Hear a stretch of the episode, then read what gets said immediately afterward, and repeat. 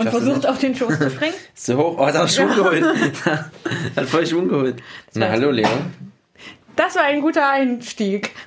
Hallo Leo. Nicht nur Hallo an Leo, sondern auch Hallo an alle anderen, die sich hier im Raum befinden, zu unserem nächsten Podcast. Wer ist denn hier überhaupt noch da? Ich Neben bin der mir. Tom. Ja, genau, links, links, so wie das letzte Mal. Wir müssen eigentlich mit Bonnie anfangen. Ja, die wichtigste Person im Genau, genau. Also wir befinden uns wieder bei Bonnie zum nächsten Podcast. Der Herr links von mir, Tom, ist tatsächlich das äh, vierte Mal anwesend, genauso wie ich. Wir haben aber auch zwei Leute dabei, die noch nie hier waren und die äh, jetzt mit Kuchen bestochen werden, vielleicht ein bisschen zu bleiben. Damen zuerst, rechts von mir die Antje. Hallo. Hallo.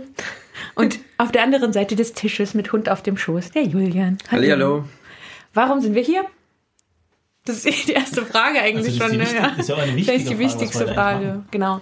Nein, wir sind heute hier, weil wir gemerkt haben nach unserem letzten Podcast, dass ihr auf Fragen steht, liebe Zuhörer. Oder? Das haben wir ja auch ein bisschen provoziert. Wir haben es ziemlich provoziert. Ja. genau. Und deswegen haben wir einfach, weil ja auch Weihnachten war, einfach mal 24 Fragen rausgehauen. Und da kamen ganz schön viele gute Antworten. Und von den beiden, die heute da sind, kamen auch gute Antworten. Und deswegen haben wir uns gedacht, damit nicht alle denken, wir denken, wir sind die Schlausten, laden wir uns einfach mal Andere schlauer ein. andere schlaue Menschen ein. Und einen Hund. Und einen Hund. Genau. Und deswegen haben wir uns gedacht, wir lassen das jetzt einfach mal frei laufen. Aber vorher, der Tom, dem fallen dann immer noch gute Sachen ein, vorher, bevor es losgeht. Mir fallen gute Ja. Sachen ein. Na, jetzt nicht. Jetzt nicht gerade.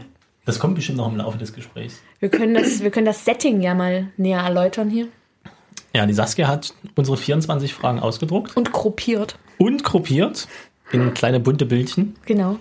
Und die werden wir, du hast einen Plan, ne? Ich habe so ein bisschen Plan. In welcher Reihenfolge wir die rausziehen. Na, die Reihenfolge, die würde ich gern anderen überlassen, tatsächlich. Aber es sind so ein paar Gruppierungen. Wir können ja auch die Gäste einfach ziehen lassen. Das war mein Plan. Ah! Ich habe da mal was vorbereitet. Ich habe mir gedacht, heute Nacht, dass es ganz gut wäre, wenn wir uns diese Fragen, die haben ja auch Bildchen übrigens, ist immer sehr schwierig, man muss ja immer dazu erklären, was die Leute nicht sehen können. Es gibt auch Bildchen, dass einer von euch beiden, Julian, äh, Julian, Antje und Julian, Ich bin jetzt nicht mehr das Mädchen. sich einfach mal ein Bildchen sucht, von dem er denkt, dass es zu einer anderen Person, die auch am Tisch sitzt, Gut, wohl ganz gut passen würde. Vom Bildchen her, gar nicht so sehr vom, vom Dings her. Und da die Damen immer anfangen, wir können auch Leo natürlich wählen lassen, aber Na, der frisst den Zettel am Ende auf. ja. Nee, der Hund, der schläft gerade. Guck doch mal. Sehr gut. Du, du suchst dir quasi als erstes einen Menschen, zum Beispiel den Tom oder den Julian oder mich oder den Bonnie und greifst einfach mal beherzt zu. Mm, Jingle Muss ich zwischen Musik? Nein. Achso, okay. Guck einfach mal. Du darfst auch greifen. Also, das ist anfassbar. Antje guckt ganz neugierig, nimmt etwas in die Hand. Oh, das ist für mich. Ja. Antje, vielen Dank. So. Mir wurde ein Bild zugereicht mit, ähm, ja, mit einem kleinen Kind. Mit einer coolen Mütze im Herbst. Im, steht im Laub. Und Bildbeschreibung 1a. da kommt jetzt noch die Frage: Hast du auch manchmal das Gefühl, dass ein Dreijähriger dich besser versteht als viele Erwachsene? Eine sehr schöne Frage. Da brauche ich erstmal eine kurze Minute Denkzeit.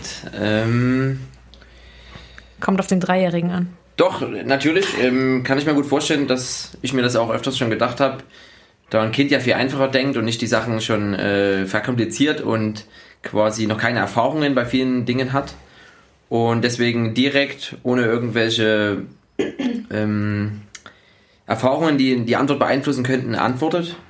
Deswegen die beste und ehrlichste Antwort bekommst du eigentlich von einem Kind. Ob das jetzt immer bei drei Jahren optimal ist, aber man kann, also man kann damit auf jeden Fall arbeiten und es ist sehr interessant, glaube ich, das Ergebnis. Und da kann man auf jeden Fall viel mit, mit anfangen, denke ich. Und was machen Genau. Erwachsene anders? Als Frage in die Runde? Anders. Ich glaube, Erwachsene sind nicht so, egal, ich mache das jetzt einfach mäßig eingestellt. Also Kinder denken halt selten über Folgen nach, sondern probieren es halt einfach aus und gehen so den Weg aller Trail and Error. Das finde ich ganz cool bei Kindern. Das machen Erwachsene, glaube ich, weniger. Es gibt da sehr, sehr viele, die dann so kopfgesteuert sind und sich vom Handeln eher abhalten lassen durch ihre Gedanken, als es einfach mal zu probieren. Und warum? Und warum? Du klaust mir mal die Frage. Ich hab, ich, deswegen habe ich dich auch angeguckt, weil es Ah. war so eine Tom-Frage. Und warum? Ja, Scheiße, ne, wenn du keine weiteren Fragen Beantworte stellen doch kannst. Ich mal eine Antwort geben? Deine Was? eine Ant Frage beantworten. Soll was sagen? Na, ich denke, das wird uns ja so ein bisschen abtrainiert, ne? So im Laufe der Zeit. Schulzeit, Uni, Ausbildung, Beruf. Dass man eben immer erstmal hinterfragt, vielleicht auch bewertet, was könnte der andere damit meinen, was könnte der andere damit wollen, statt einfach wirklich mal was zu tun. Oder wie könnten denn andere auf mich reagieren? Ein Kind stellt sich ja nie die Frage, was denken denn die anderen, wenn ich jetzt mich auf den Boden schmeiße und rumschreie, weil ich das Überraschungsei halt haben will. Und es macht's halt einfach. Also diese, diese Impulskontrolle, glaube ich, fehlt da. Und das ist natürlich einerseits ein bisschen gut. Ne? Ich meine, wenn jetzt jeder Erwachsene sich auf den Boden schmeißt an der, an der Kasse, das ist vielleicht ein bisschen komisch, aber manchmal sollte man diesen Impulsen auch folgen. Und nicht immer sofort so, hm, was denken denn die anderen? Ist das gut? Ist das schlecht? Ja, das ist wohl wahr. Ich habe äh, letzten Freitag die Geschichte eines Elefantens gehört. Du hast sie auch gehört. Ja, ich, genau. Das passt so ein bisschen dazu. Ein kleiner Zirkuselefant, als er noch ein Baby war, wurde der an so einem ganz kleinen Pflock angebunden vom Zirkus. Und der kleine Babyelefant konnte halt diesen Pflock weder aus der Erde reißen, noch, äh, Das Seil zerrupsen. noch das Seil zu rupsen, noch sonst irgendwas. Und hat gelernt, okay, ich bin hier angebunden. Und es geht halt nicht anders. Und dann war das so ein riesen Elefant, der halt immer noch mit diesem mini kleinen Holzpflock und einem Seil angebunden war. Und ein kleiner Junge kommt dann vorbei, ne? Und fragt sagt- ihn, warum, warum bist du noch angepflockt? Ja, und warum versuchst du dich nicht loszureißen? Und er ist halt so, hä, das hat doch überhaupt keinen Sinn und Kann ich ja gar nicht. kann ich ja gar nicht. Genau. Und die Essenz aus dieser Geschichte war, dass es manchmal ganz gut ist, die Dinge, die man als Kind so gelernt hat, nochmal zu hinterfragen oder die man als Kind abtrainiert bekommen hat. Und nochmal gucken, Mensch, warte mal, die haben mir ja ganz komische Grenzen aufgezeigt. Gelten die denn noch? Oder geht es vielleicht anders?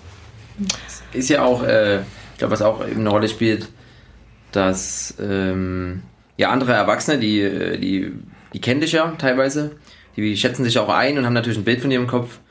Und wenn du dann mit einer Frage oder so zu denen kommst oder mit irgendeinem Problem, dann äh, bewerten die das natürlich auch mit dem Verständnis, wie die dich kennen. Ja. Und das hat, macht dein Kind auch nicht. Das spielt, denke ich mal, noch eine Rolle. Und es ist aber auch sehr schwierig, das nicht so zu machen und eher probieren, das wie ein Kind zu sehen, weil man ja trotzdem, wenn man zum Beispiel eine Frage stellt an andere Leute, überlegen die ja, okay, welche Erfahrungen haben die gemacht? Und dann probieren die dir natürlich ein, aus ihren Erfahrungen was zu, was, äh, ein Ergebnis zu geben dafür. Und es kann natürlich negativ sein für deine eigene Vorstellung, aber es ist schwierig für die aus dem Nichts zu antworten, ohne jetzt darüber nachzudenken. Das stimmt. Weil man ja auch lernt, immer aus der Erfahrung zu handeln. Aber bei manchen Sachen sollte man auch einfach ähm, eine direkte Antwort eben wollen, was man von einem Kind kriegt. genau. Welche Sachen oder welche Beispiele fallen dir da ein, wo das vielleicht ganz günstig wäre? Das ist eine gute Frage. Da muss ich wirklich mal kurz überlegen. Der Tom hat immer so gute Fragen. Aber das ist ja auch eine Frage in die Runde wahrscheinlich, ne? Also in welchen Situationen es gut wäre, wieder so wie ein Kind zu denken. Kind zu denken. Na, in oder allem, vielleicht auch ein Kind wirklich mal zu fragen. in allem, was mit Kreativität zu tun hat. Da gibt es ja auch sehr, sehr viele Beispiele. Okay. Also wenn man, Also wo es darum geht, quasi Grenzen zu überschreiten. ja, und Dinge neu zu denken und umzudrehen und mal auf Ideen zu kommen, die sonst keiner hat. Äh, für diese Aktion Zukunftsstadt 2030 Dresden Ja. wurden jetzt ja gerade auch ganz viele Kinder befragt, was sie sich vorstellen. So. Wie sich, wie, wie Dresden in der Zukunft cool. halt aussehen soll. Und da kamen halt viel coolere Sachen. Das ist ja auch so ein Problem, ne? dass, wenn man halt sagt, man, oder man hat eine kreative Idee, will die umsetzen, dann kommt immer erstmal, ja, geht das überhaupt und äh, was kostet das eigentlich und macht man das, darf man das?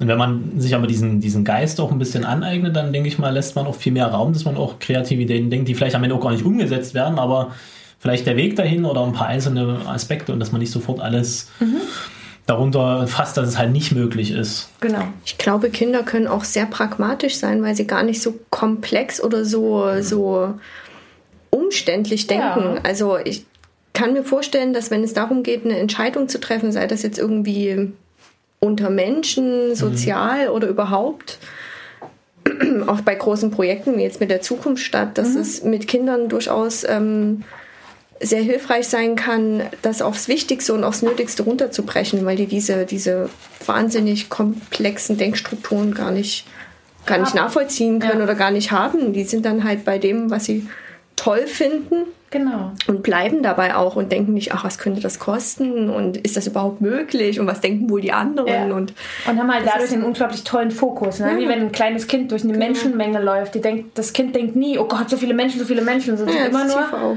die, die Hand des Großen und das Ja. Ziel halt so. Da fällt mir noch die Geschichte ein, die ja, glaube ich, im Buch Kunst des klugen Fragens drin war. Ja.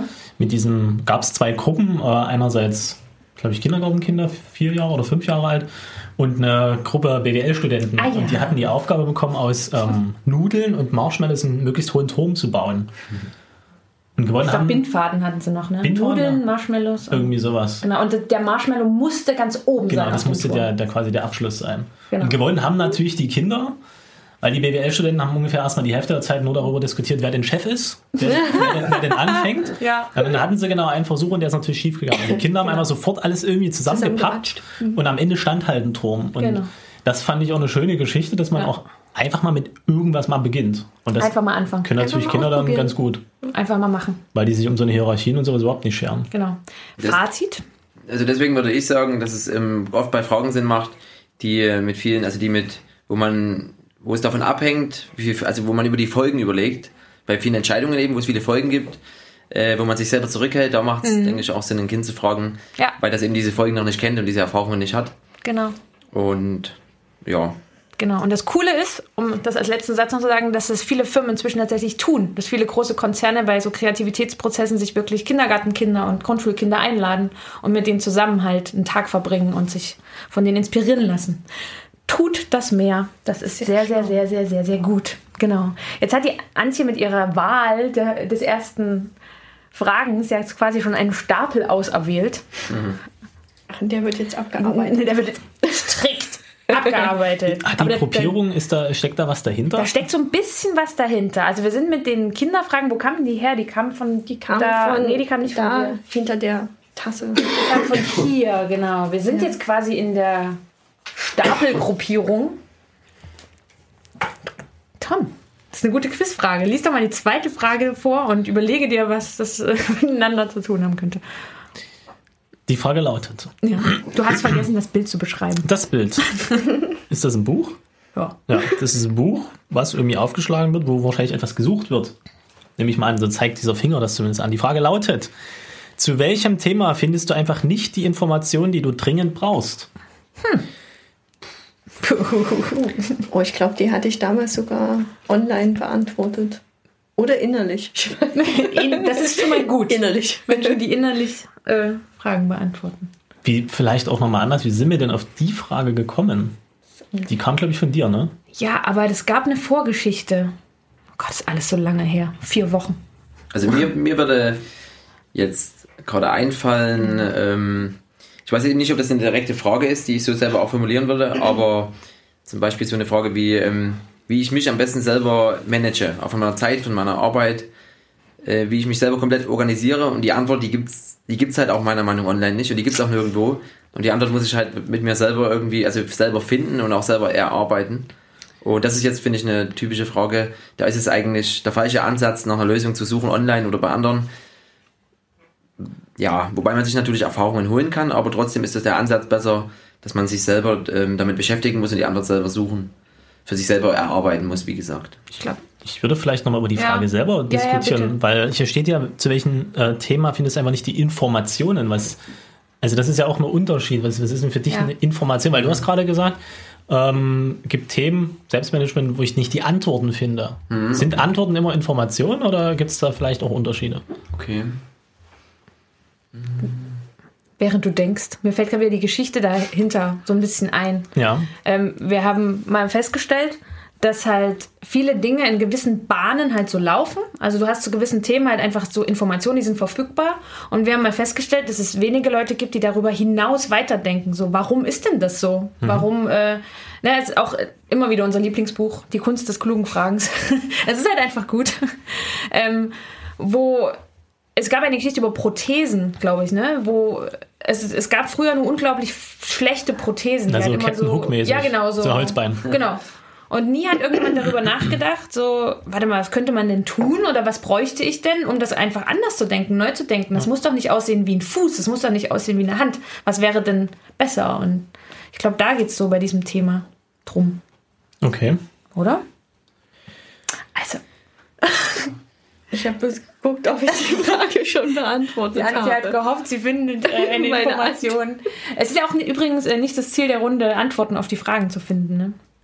Sondern warum könnte es wichtig zu sein, mal darüber nachzudenken, warum es zu einem Thema keine Informationen gibt. Also ich denke, Informationen gibt es immer. Überall. Also durch, durch die Erfindung des Internets sind die ja auch nochmal zu fast null Kosten immer verfügbar, anders Ja. als früher, wo man halt wenn in die Bibliothek gehen musste oder noch für irgendwo ins Kloster, um dort mal ein paar Informationen zu finden. Ich denke mal, das Problem ist gar nicht die Information selber, sondern das, was du gesagt hast, diese Antworten, sondern der, der Weg dahin. Also geht da gar nicht mehr darum, diese, dieses, dieses Wissen, diese Informationen anzusammeln, sondern die quasi ausfindig zu machen. Also tatsächlich Strategien und Instrumente zu erfinden, zu entwickeln. Wie komme ich denn an die Informationen, die ich denn eigentlich dafür benötige? Ja. Weil wir leben ja in einer Zeit, in der es mehr Informationen gibt, als es Richtig. eigentlich brauchen oder die uns völlig überfordern. Und wie schafft man es denn da? Für mich zählt die Frage eher dahin Mhm. ab. Wie schaffe ich es denn, die Informationen oder diese, diese Wege dazu finden, um eben wirklich an diese Antworten oder Informationen zu kommen? Ja. Und das ist, glaube ich, ein, ein Von, ganz von große den Aufgabe. Leuten, die vielleicht so ähnlich denken wie ich. Oder es gibt vielleicht auch ganz anders. Oder, oder ganz anders, aber Und ich denke, das ist, mm, zumindest im Schulsystem wird das gar nicht beigebracht. Also geht es darum, wann war der 30-jährige Krieg, Ja. wann war der zu Ende, wann war das und das. Äh, Das kriege ich ja viel einfacher bei Wikipedia und Co. rausbekommen. Aber wie sch- stelle ich die richtige Frage, um Genau. an die Information oder die Antwort zu kommen? Also Warum? wenn es bei dir Ja, zum nee, Beispiel... nee, ich glaube eben auch gerade die, die, die richtige Frage zu stellen und eben genau zu wissen, wie ich noch was suche, das ist, glaube ich, äh, was auch was man lernen muss und was sicherlich in der Schule heutzutage nicht so sehr gelehrt wird. Lernt man das sonst irgendwo? Also habt ihr Beispiele, wo ihr mal was genau so eine Wege beigebracht bekommen habt oder Beispiele? Ich glaube, das hängt eher, hängt, hängt auch viel von der Person selber ab. Ich glaube schon auch in der Uni oder in diversen Lehrveran also Lehr, ähm, Lehrbereichen muss man ja schon viel recherchieren und, und also viel selber machen einfach. In der Schule wird ja auch viel schon für einen gemacht. Und ich glaube, da kann man sich das selber sehr gut aneignen, aber direkt, dass das irgendwie jemand beigebracht wird, das wüsste ich jetzt nicht wo. nee, ich auch nicht. Also Ja. ich bin ja noch die Generation, wo Internet und äh, auf Wikipedia suchen zum Beispiel noch verpönt war. also da, ja, so wie wir Generation, eigentlich ne? Also wir alle. sind ja alle völlig verschiedene Generationen. Also deswegen also, finde ich das gerade so ja. Ja. spannend, dass also zumindest bei mir auf der Schule in der Grundschule, Ja. Mhm. wir sind noch in die Bibliothek gegangen und uns wurde noch gezeigt, wie man in der Bibliothek nach bestimmten Informationen sucht. Genauso im Studium war das noch ganz üblich. Ich kann mich noch an unsere Dozenten erinnern, die immer gesagt haben, Wikipedia ist keine verlässliche Quelle. ja. Ja. Ähm, und ich finde, da haben sie auch recht gehabt, weil so im Internet, klar, man kann halt eine Frage bei Google eingeben oder einer anderen Suchmaschine und kriegt schnelle Informationen. Die sind aber gerne auch runtergebrochen und das ist auch meistens das, was am meisten gesucht wird. Und wenn man dann halt mal versucht, irgendwie andere Pfade ähm, ausfindig zu machen und vielleicht mal was, was irgendwie so gegen den Strom denkt, ähm, zu finden, dann finde ich, sind Bibliotheken oder auch Bücher halt einfach so auch mal so alte Ansichten oder ja, alte, Ja, alte Forschungsgebiete halt irgendwie viel spannender. Und da muss man dann halt doch einfach mal ein paar Bücher wälzen und sich ein bisschen mehr Zeit nehmen, Ja. als die schnellen, schnellen Infos aufzusaugen und zu gucken, ob man da was draus macht. Ja. Überhaupt dieses Schauen in alle Richtungen. Ne? Ja. Also nicht nur dieses, äh, ich gebe das ein und dann finde ich halt die eine Antwort. Genau. Wie, heißt, wie heißt diese furchtbare Seite? Wo immer alle Fragen stellen? Mal eine Frage stellen? Es gibt so ein Ach so, Internetportal. ja, ich glaube, gute Frage. Gute Frage, ja. Gute Frage. Ja, ja. Ja. Ja. Oder wer glaub, weiß was. Wer weiß, was meine ich? Das ist ganz großartig. Ich glaube, was auch einfach eine Rolle spielt, ist, ähm, wie genau man die Antwort auch, also wie genau, ähm, wie erkläre ich das? Äh, ja, also wenn man sehr spezifisch was sucht, wie schnell gibt man sich zufrieden mit der Antwort? Weil man findet natürlich schnell erstmal eine grobe Antwort bei Wikipedia, je nachdem, vielleicht nicht so stichhaltig. Aber wenn ich jetzt direkt eine ganz klare Antwort mit einer Struktur mit, äh, ich will das komplett verstehen, dann muss ich natürlich mehr Zeit investieren und das hängt dann wieder von der Person ab, wie, wie viel Zeit äh, we- wende ich jetzt auf, um, das, um dieses Ergebnis eben zu erzielen, eine super Antwort zu bekommen mit allen Infos. Also ich denke auch, dass wirklich eine reine Information, wer wann geboren ist oder wann welcher Film gedreht wird, das ist relativ simpel rausfinden. Aber sowas in Netzwerken oder in, in Zusammenhängen, da Antworten zu finden oder Informationen ist unglaublich schwer. Und das ist natürlich in einer, in einer Bibliothek oder in einem Buch, was zu dem Thema geschrieben ist, viel einfacher, weil da sind diese Querverbindungen ja irgendwo gezogen worden. Ähm, habt ihr ein, wirklich ein, ein Erlebnis der, der letzten, was ich, sechs, sieben Tage oder so, wo ihr irgendwas wissen wolltet und es tatsächlich nicht gefunden habt? Oder, oder wo ihr sagt, hä, wo, wo steht denn das? Ähm, also es ist, glaube ich, schwierig, weil ich ja auch viel so ähm, immer mit E-Commerce und Online-Business mache. Da gibt es natürlich viele Kleinigkeiten manchmal, die man weiß meistens, das haben schon Leute durchlebt. Und die Information gibt es auf jeden Fall. Und es ist trotzdem super schwierig, ähm, die Suche so spezifisch zu machen, dass man das direkt findet. Und in vielen Fällen gibt man dann auch auf und wendet sich eben dann an Support etc. Äh, obwohl es die Antwort schon irgendwo gibt, aber es ist einfach zu schwierig, diese, diese Antwort zu finden. Das wäre jetzt ein Bereich, was jetzt aber eher, ja, was jetzt eher sehr kleine spezifische Fragen oder technische Fragen sind. Das ist so ein Sonderfall, wenn irgendwas nicht Ja, funktioniert am genau. Rechner oder so. Was man oft feststellt bei so Allgemeinfragen ist, dass ganz viele Leute ja das Gegenteil behaupten. Also es ist nicht so, dass man keine Antwort findet, sondern komplett kontraproduktive. Also jetzt in, gerade in Bezug, Beziehung auf Hunde oder so. Also wenn man Okay, versucht also hat, irgendwas. Das sind dann eher Meinungen und keine Informationen, Ja. weil man nicht den Wahrheitsgehalt. Die einen sagen halt das eine, die anderen sagen das andere. Mhm. Aber sind Informationen nicht sowieso immer irgendwie Blickwinkel eingefärbt?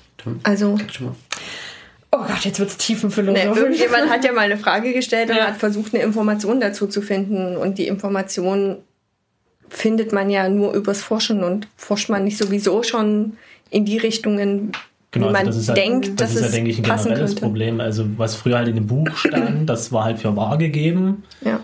Das sind ja letztlich auch nur Meinungen oder Forschungsgegenstände oder, oder aktuelle Forschungszwischenstände. Das ist genauso, wie, also wie ordne ich die Informationen ein, die ich da eigentlich finde. Also wenn jemand die aktuelle Politik, ich meine, da gibt es ja scheinbar x verschiedene Wahrheiten. Welche ist denn dann tatsächlich die wirklich richtige Wahrheit? Oder gibt's die überhaupt? Oder gibt es die überhaupt? Ja. Und ich denke, das ist auch ein großes Problem, dass es gar nicht darum geht, die Information nicht zu bekommen, sondern ich habe zu viele an Informationen Ja. und weiß gar nicht, ja, was passt denn nun eher zu meiner Frage oder was, was stimmt denn Genau. nun eher? Das ist, Ja, ich glaube auch, da, daher rührt auch, ich glaube, da, daher rührt auch eher die Frage, Ja. das ist für viele eher so, es gibt ja offene Fragen, wo da gibt es zehn Antworten eigentlich und dann kommt einem das so vor, wie es, ich finde die Antwort nicht, die Information gibt es nicht, aber es gibt eben nicht nur eine Antwort auf deine Frage, sondern eben viele. Ja. Und es geht einfach darum, sich nicht damit zufrieden zu geben, was irgendjemand schon mal gesagt hat, sondern halt zu rausbekommen, was.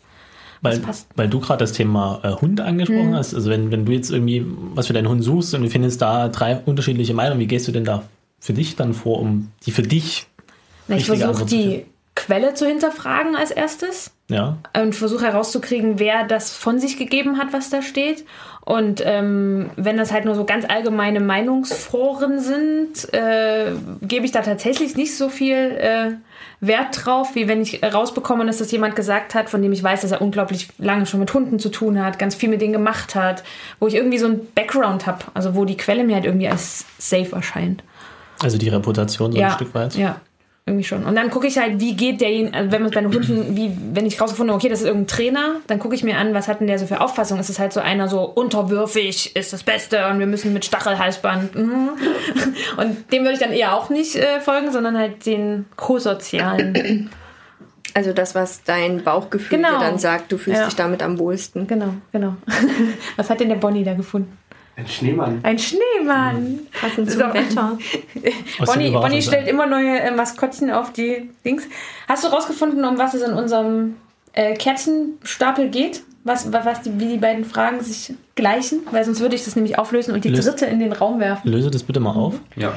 Es geht nämlich tatsächlich so ein bisschen ums Lernen und ums äh, Begreifen, wo ich denn am besten lernen kann.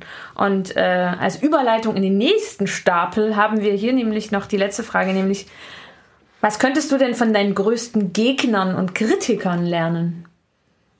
Dafür Man braucht man ja erstmal ja- welche, ne? Ja, Wenn man so stromlinienförmig durchs Leben gleitet, dann wird es mit Kritiker und Gegner natürlich schwierig. ja, ja. Also erstmal der Aufruf, schafft euch Kritiker und Gegner an. Ja, ja. Wo finde ich die denn? Wo Findest du Gegner und Kritiker? das ist voll gut. Ja, ja. Damit zieht er sich auch immer aus dem Schneider. Ich glaub, glaube Wo- ja, wo dass finde ich die denn? ähm, man Kritiker und Gegner gar nicht finden braucht, weil wenn man einfach das macht, was man für richtig hält, eckt man so oder so irgendwann mal irgendwo bei irgendwem an. Genau.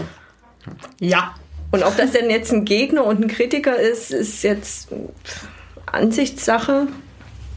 Aber, Aber- also spontan hätte ich auch gesagt, dass man von den Personen wahrscheinlich das meiste lernen kann sogar. weil die einen am meisten hinterfragen und dadurch einen selber sehr weit bringen, weil man halt selber sich auch nochmal hinterfragt. Hast du schon mal was von deinen Gegnern oder Kritikern? Gegner ist ja immer so ein bisschen hart. Ja, ja, wir bleiben mal bei den Kritikern, Kritikern. weil die es ja vielleicht auch gut meinen. Ne? Also. Kritiker, ja, auf jeden Fall. Ähm, ich habe ja zum Beispiel eben letztes Jahr, jetzt ist es ja, letztes Jahr, Schon, ja. ähm, eben den Coworking Space in Dresden gegründet und da hatte ich einige Kritiker, die gesagt haben, das wird nicht funktionieren oder das ist ein sehr, sehr großes Risiko, die, wo ich mich dann selber auch nochmal hinterfragen musste, sehe ich das nicht? Also, oder, oder warum denke ich denn, dass das funktioniert und warum, warum das bei mir funktionieren soll und bei anderen nicht, die jetzt das gleiche Prinzip schon probieren?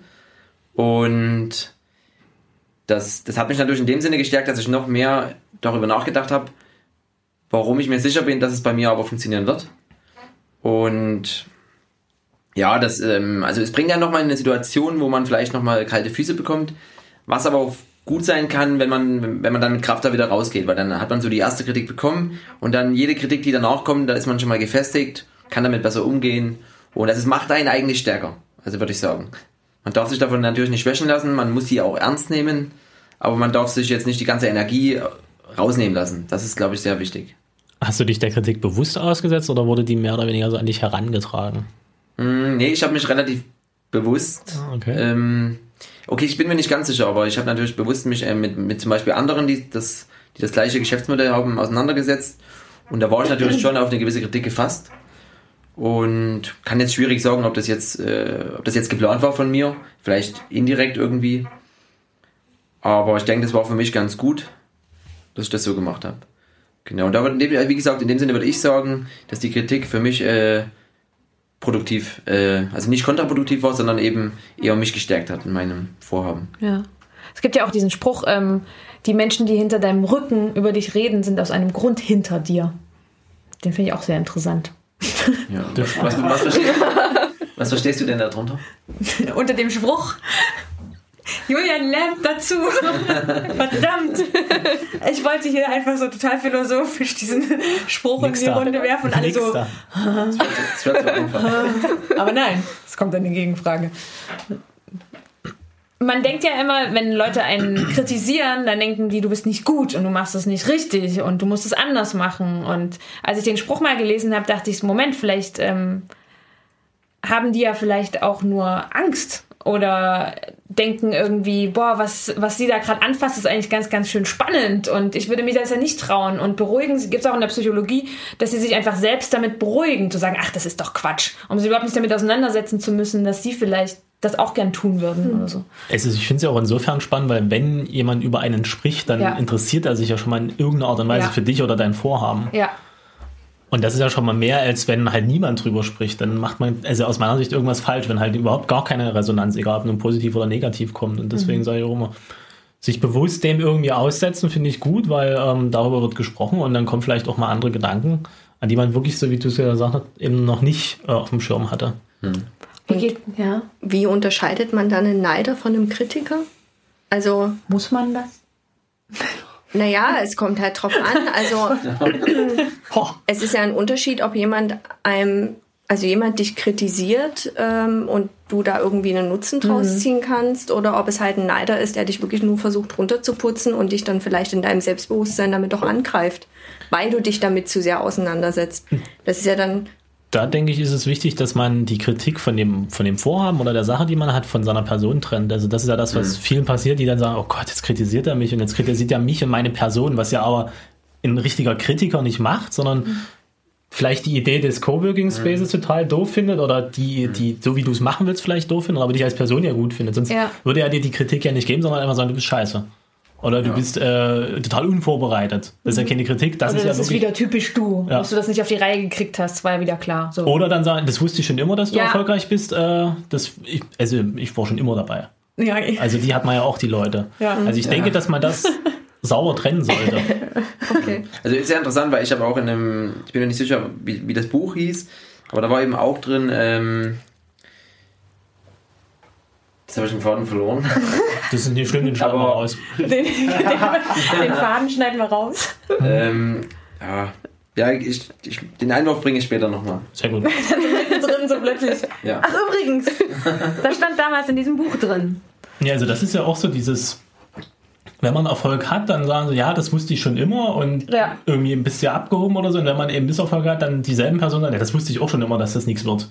Also darunter kann ich, also bin ich darin, dass man die sehr gut unterscheiden kann, die, die wirklich Interesse an, an dem Vorhaben oder die an Personen haben und die eben wirklich nur dich ja, runtermachen wollen oder sich in deinem Glanz irgendwie mit sonnen wollen. Ja, da habe ich auch einen schönen Spruch. Julian ist mir eingefallen. mir Willst du, eingefallen. willst du erstmal? Ja. es ging darum, ähm, dass man einfach nichts persönlich nehmen darf und sollte, weil das eigentlich, äh, das zieht einen am Ende nur runter und es ist auch oft nicht so gemeint.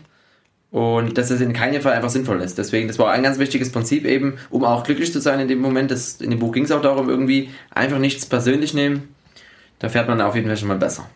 Da gibt es auch wissenschaftliche Erhebungen drüber, dass Männer das tatsächlich sehr viel besser können als Frauen. Wo- Dieses persönliche vom Wobei ja gerade dieses Persönlichnehmen ja gerne als Waffe eingesetzt Ja. wird. Sei es in der Schule, da wird Ja. halt eine Frage so gestellt, wo Ja. der Lehrer genau weiß, dass derjenige das nicht Ja. wissen kann. Und so wird derjenige bloßgestellt. Richtig. Also dieses Scham hervorrufen Ja. und dadurch wird, das ist ja keine Kritik, sondern das ist ein wirkliches Bloßstellen.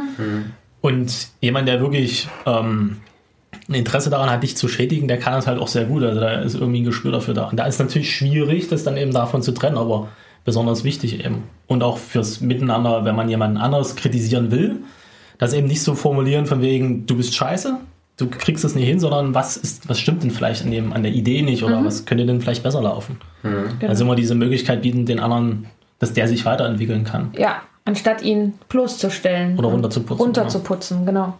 Da sind wir doch mittendrin bei anderen Menschen. Wollen wir vielleicht die anderen vielleicht- Menschen mal vorstellen, die hier so, oder dass die sich selber Also so vorstellen? richtig dolle. Ja, so ein paar Sätze zu sich selber. Da fände ich schon gut, weil der nächste Block handelt nämlich tatsächlich von anderen Menschen. Gut, weil uns Und- kennt man ja vielleicht Ja. schon aus. Also wir haben Lass es uns tun gegründet. Die Initiative ohne Rechtsform. das fragen, sehr das schöner Claim, die. Initiative ohne Rechtsform. Den könnt ihr direkt so übernehmen, das ist super. Aber das passt aber auch ähm, sehr gut zu eurer Unternehmensgesellschaft. Das ist nämlich so was ähnliches wie eine Initiative ohne Rechtsform. Nö, das stimmt ja nicht. Wir- Hat nur einen, hat, Ja, hat, eben, hat nur einen sehr schönen Firmennamen, wie ich Ja, finde. mein, genau, also wir haben vor einigen Monaten einen Coworking Space in Dresden gegründet mit dem Rechtsnamen UNF UG, also kurz gesprochen Unfug. Und ausgesprochen die UNF, unsere neue Firma UG. Genau, was natürlich sehr passend ist von Coworking Space, da viele junge Leute sich ansiedeln, ihr eigenes Business aufbauen möchten.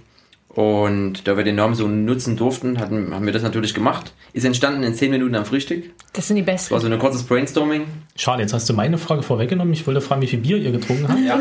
Nee, leider, le- also kein Bier. Ja. Das schließt sich nämlich ja. aus. Frühstück und Bier. Ja, ja, vielleicht waren die Bier vom letzten Abend noch, aber Ah, ja. nee.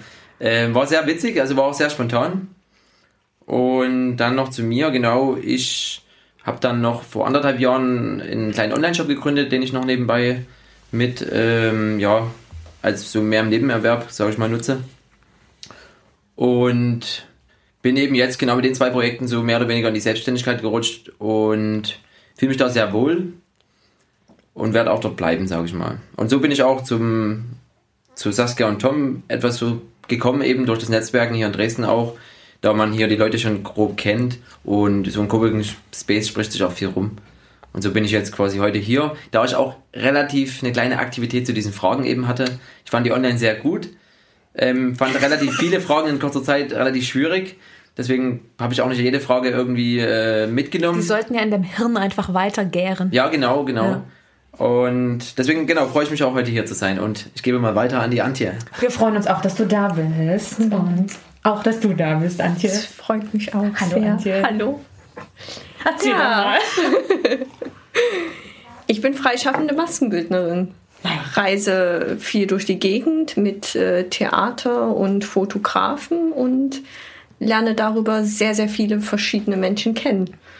Und arbeite immer in dem Privatsphäre-Kreis eines Menschen, denn ich äh, frisiere und schminke und Also Guter näher, Mensch, näher du kommt ja nur noch der Arzt. Ne? Also, ja.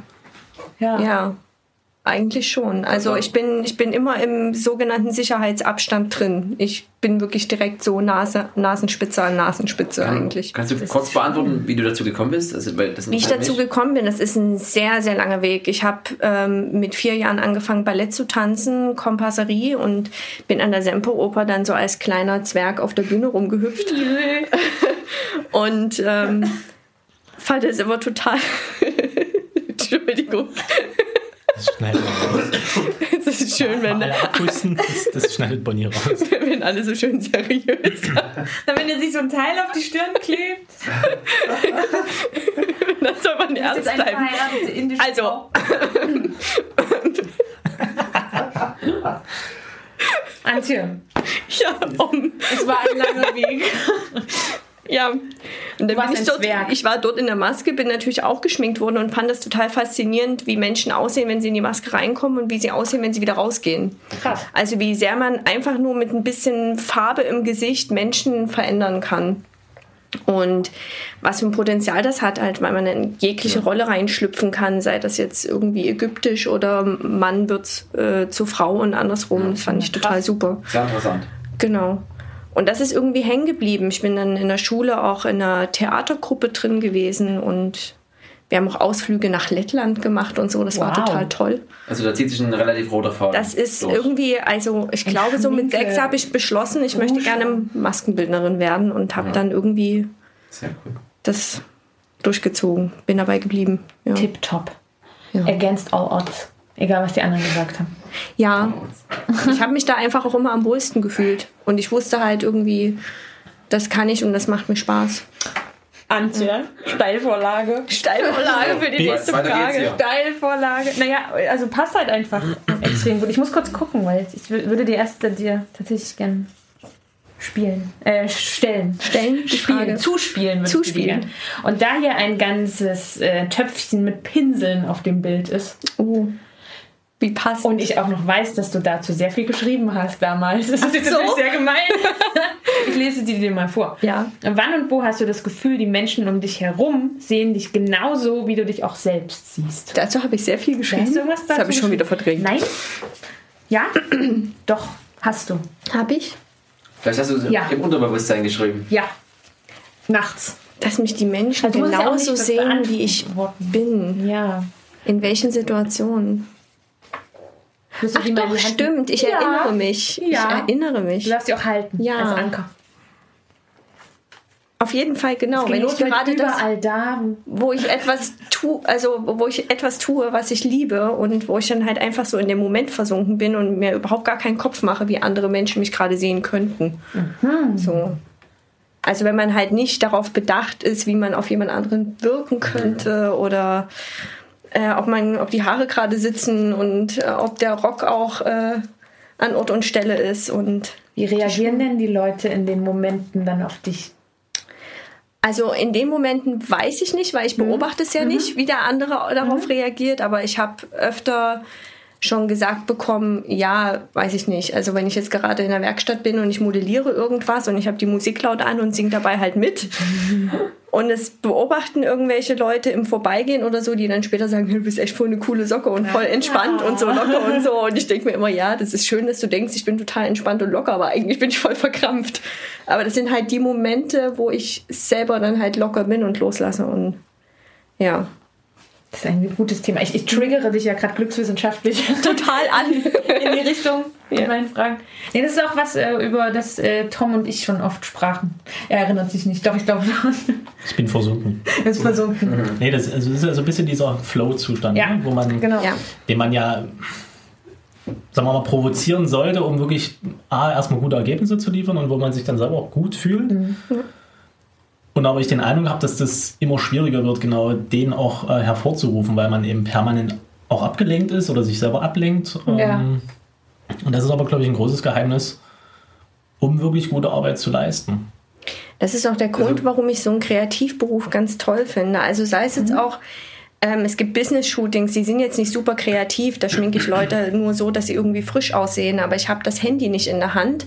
Ich werde nicht abgelenkt, ich habe auch den Ton immer aus und ich mache halt einfach drin, ja. gefühlt zwei oder drei Stunden nur das und konzentriere mich auch nur darauf und ich bin immer nach so einem Job, egal wie kreativ das jetzt nun war oder nicht, total befriedigt.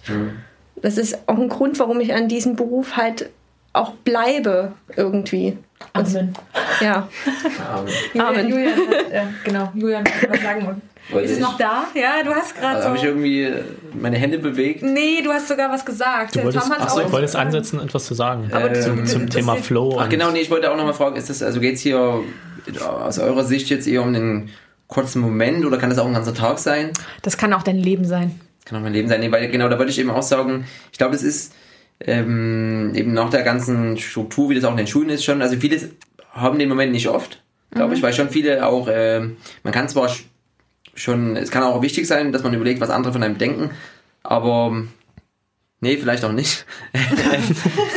nee, also man sollte da sich nicht irgendwie zurücknehmen, sondern man sollte das schon alles so machen, wie man das auch selber denkt und sich nicht so an, an Normen und äh, an, an Dingen festhalten, die andere irgendwie vorschreiben.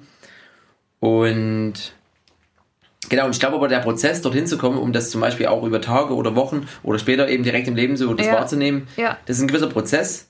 Weil man kann das nicht von 0 auf 1, glaube ich, direkt machen, sondern man muss sich immer mehr, weil man braucht auch ein gewisses Selbstbewusstsein, was viele irgendwann mal verloren haben, was man dann eben Schritt für Schritt aufbauen muss.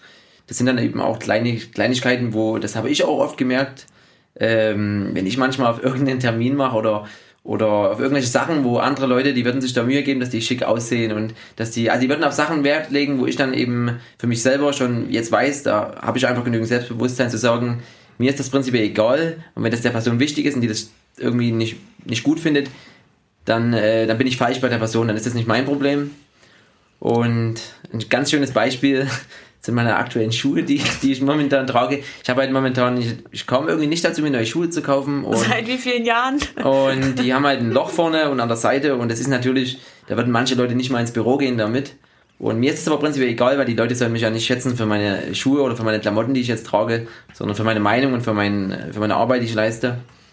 Und das ist natürlich schwierig heutzutage bei großen Firmen, wo es, wo es viele Standards gibt, da das selber durchzuziehen, weil man immer Angst hat, dass da haben Leute Angst, die werden gekündigt oder, oder die trauen sich dann nicht so, die denken dann, die werden dann nicht ernst genommen. Und da muss schon ein gewisses, da muss man schon sehr viel Selbstvertrauen dann irgendwann aufbringen, um das so zu machen, wie man das einfach denkt und sich dem etwas entgegenzustellen. Also Hattest du das schon immer oder ist das irgendwann zu dir gekommen und wenn ja, wie? also ich kann, bin mir nicht sicher, ob ich das schon immer hatte oder, aber ich habe schon immer so ein bisschen das Gefühl, dass ich mich ungern ähm, an solche Normen richte, wie auch bei Bewerbungen. Ich, ich, ich lasse die Texte teilweise mit Absicht nicht von Leuten, die öfters Bewerbungen schreiben, anschauen, weil die das dann so nach dem Standard, ähm, Code. Standardcode dann irgendwie durchgehen. Und ich mache das dann wie, ich sende dann lieber irgendeinen leidenschaftlichen Text, der teilweise ganz komplett anders ist wie irgendwelche Bewerbungen, weil ich mir dann denke, wenn das denen wichtig ist und die das nicht gut finden, dann, dann bin ich froh, wenn die sich nie wieder melden bei mir. Kann jetzt aber schwierig sagen, ob das Schritt für Schritt kam oder ab wann das losging bei mir.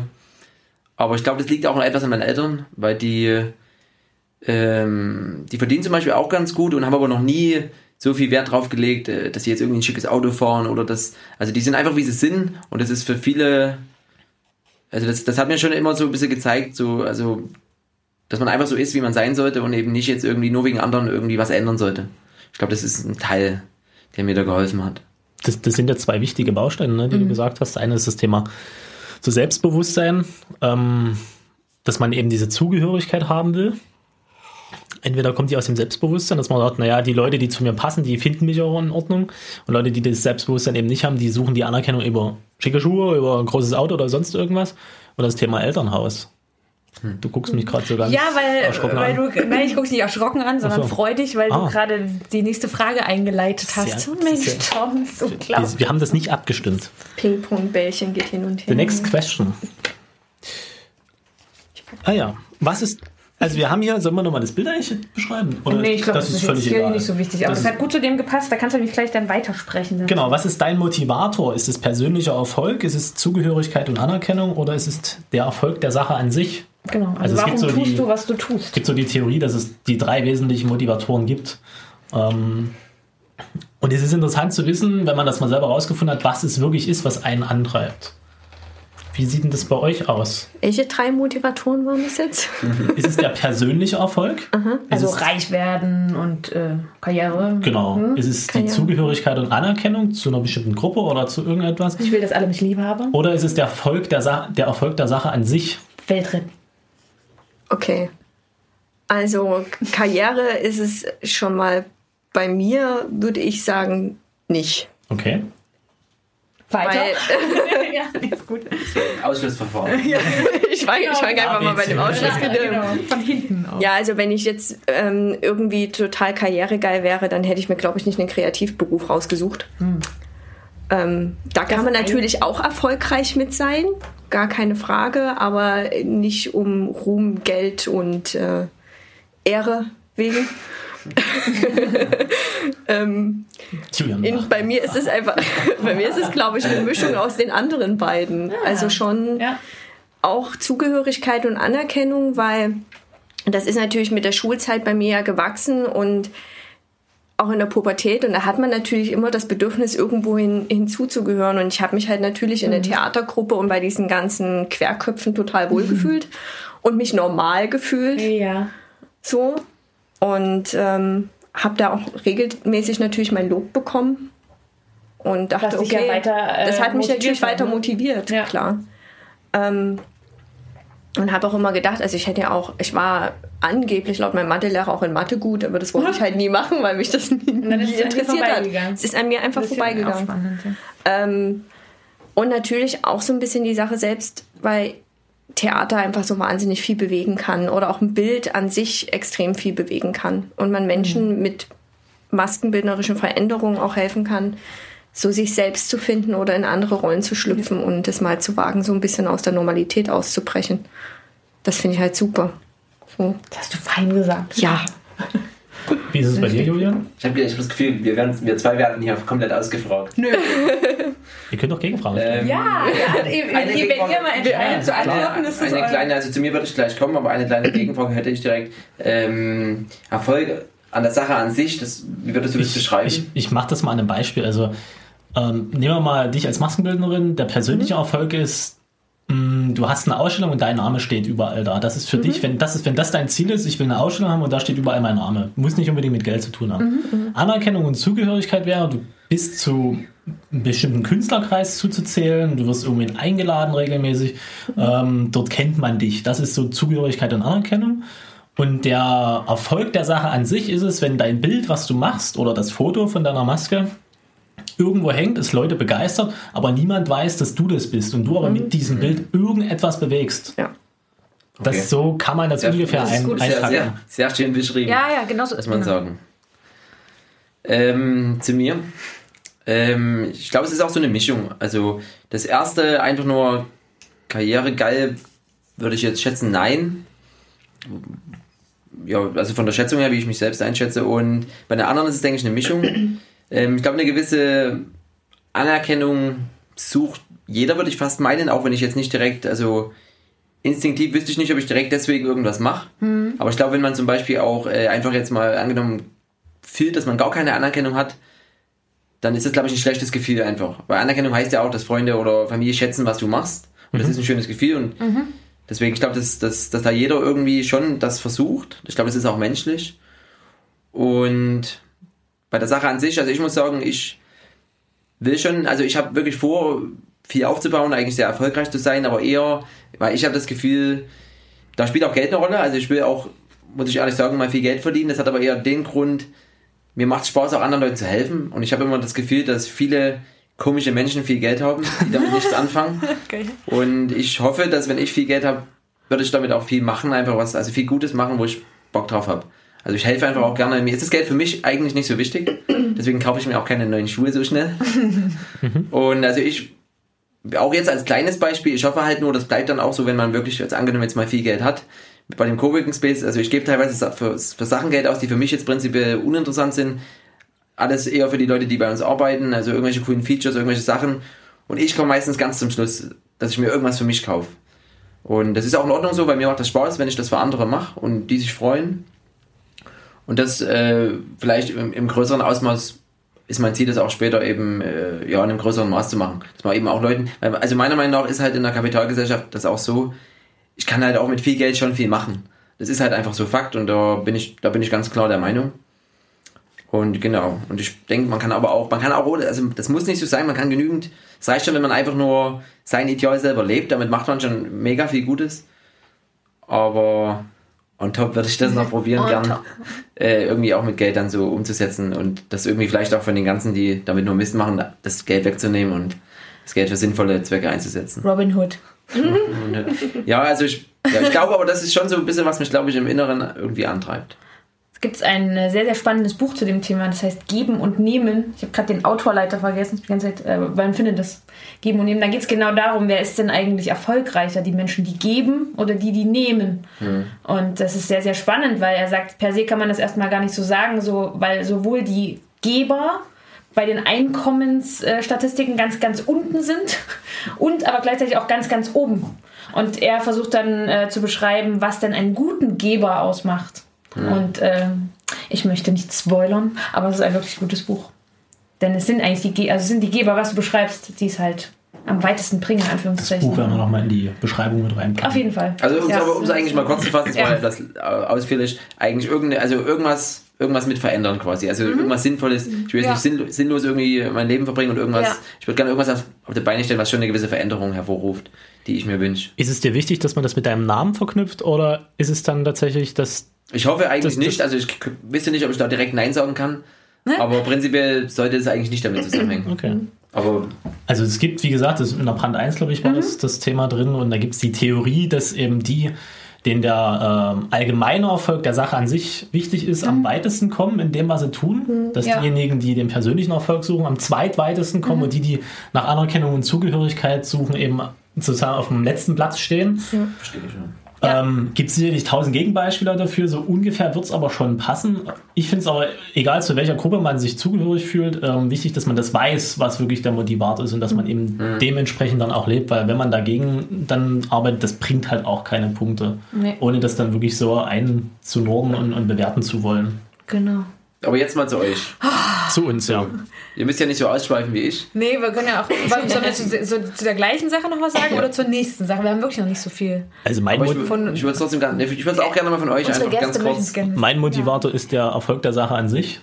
Also ich, mein Ziel ist es, dass, ob das nun lass es uns tun ist oder was auch immer, dass eine Idee oder eine Frage, ein Gedanke Ja. irgendwie überlebt und dadurch irgendetwas bewirkt. Und ob das mit meinem Namen zusammenhängt oder nicht, ist mir völlig egal. Es ist mir auch egal, ob ich irgendwo hofiert werde, ob ich den Preis bekomme oder nicht. Ähm, und auch der persönliche Erfolg ist mir relativ egal, ähm, weil ich der Meinung bin, dass so oder so, wenn man eine Sache gut macht, dass trotzdem irgendetwas auch für sich selber bei hängen bleibt. Ja.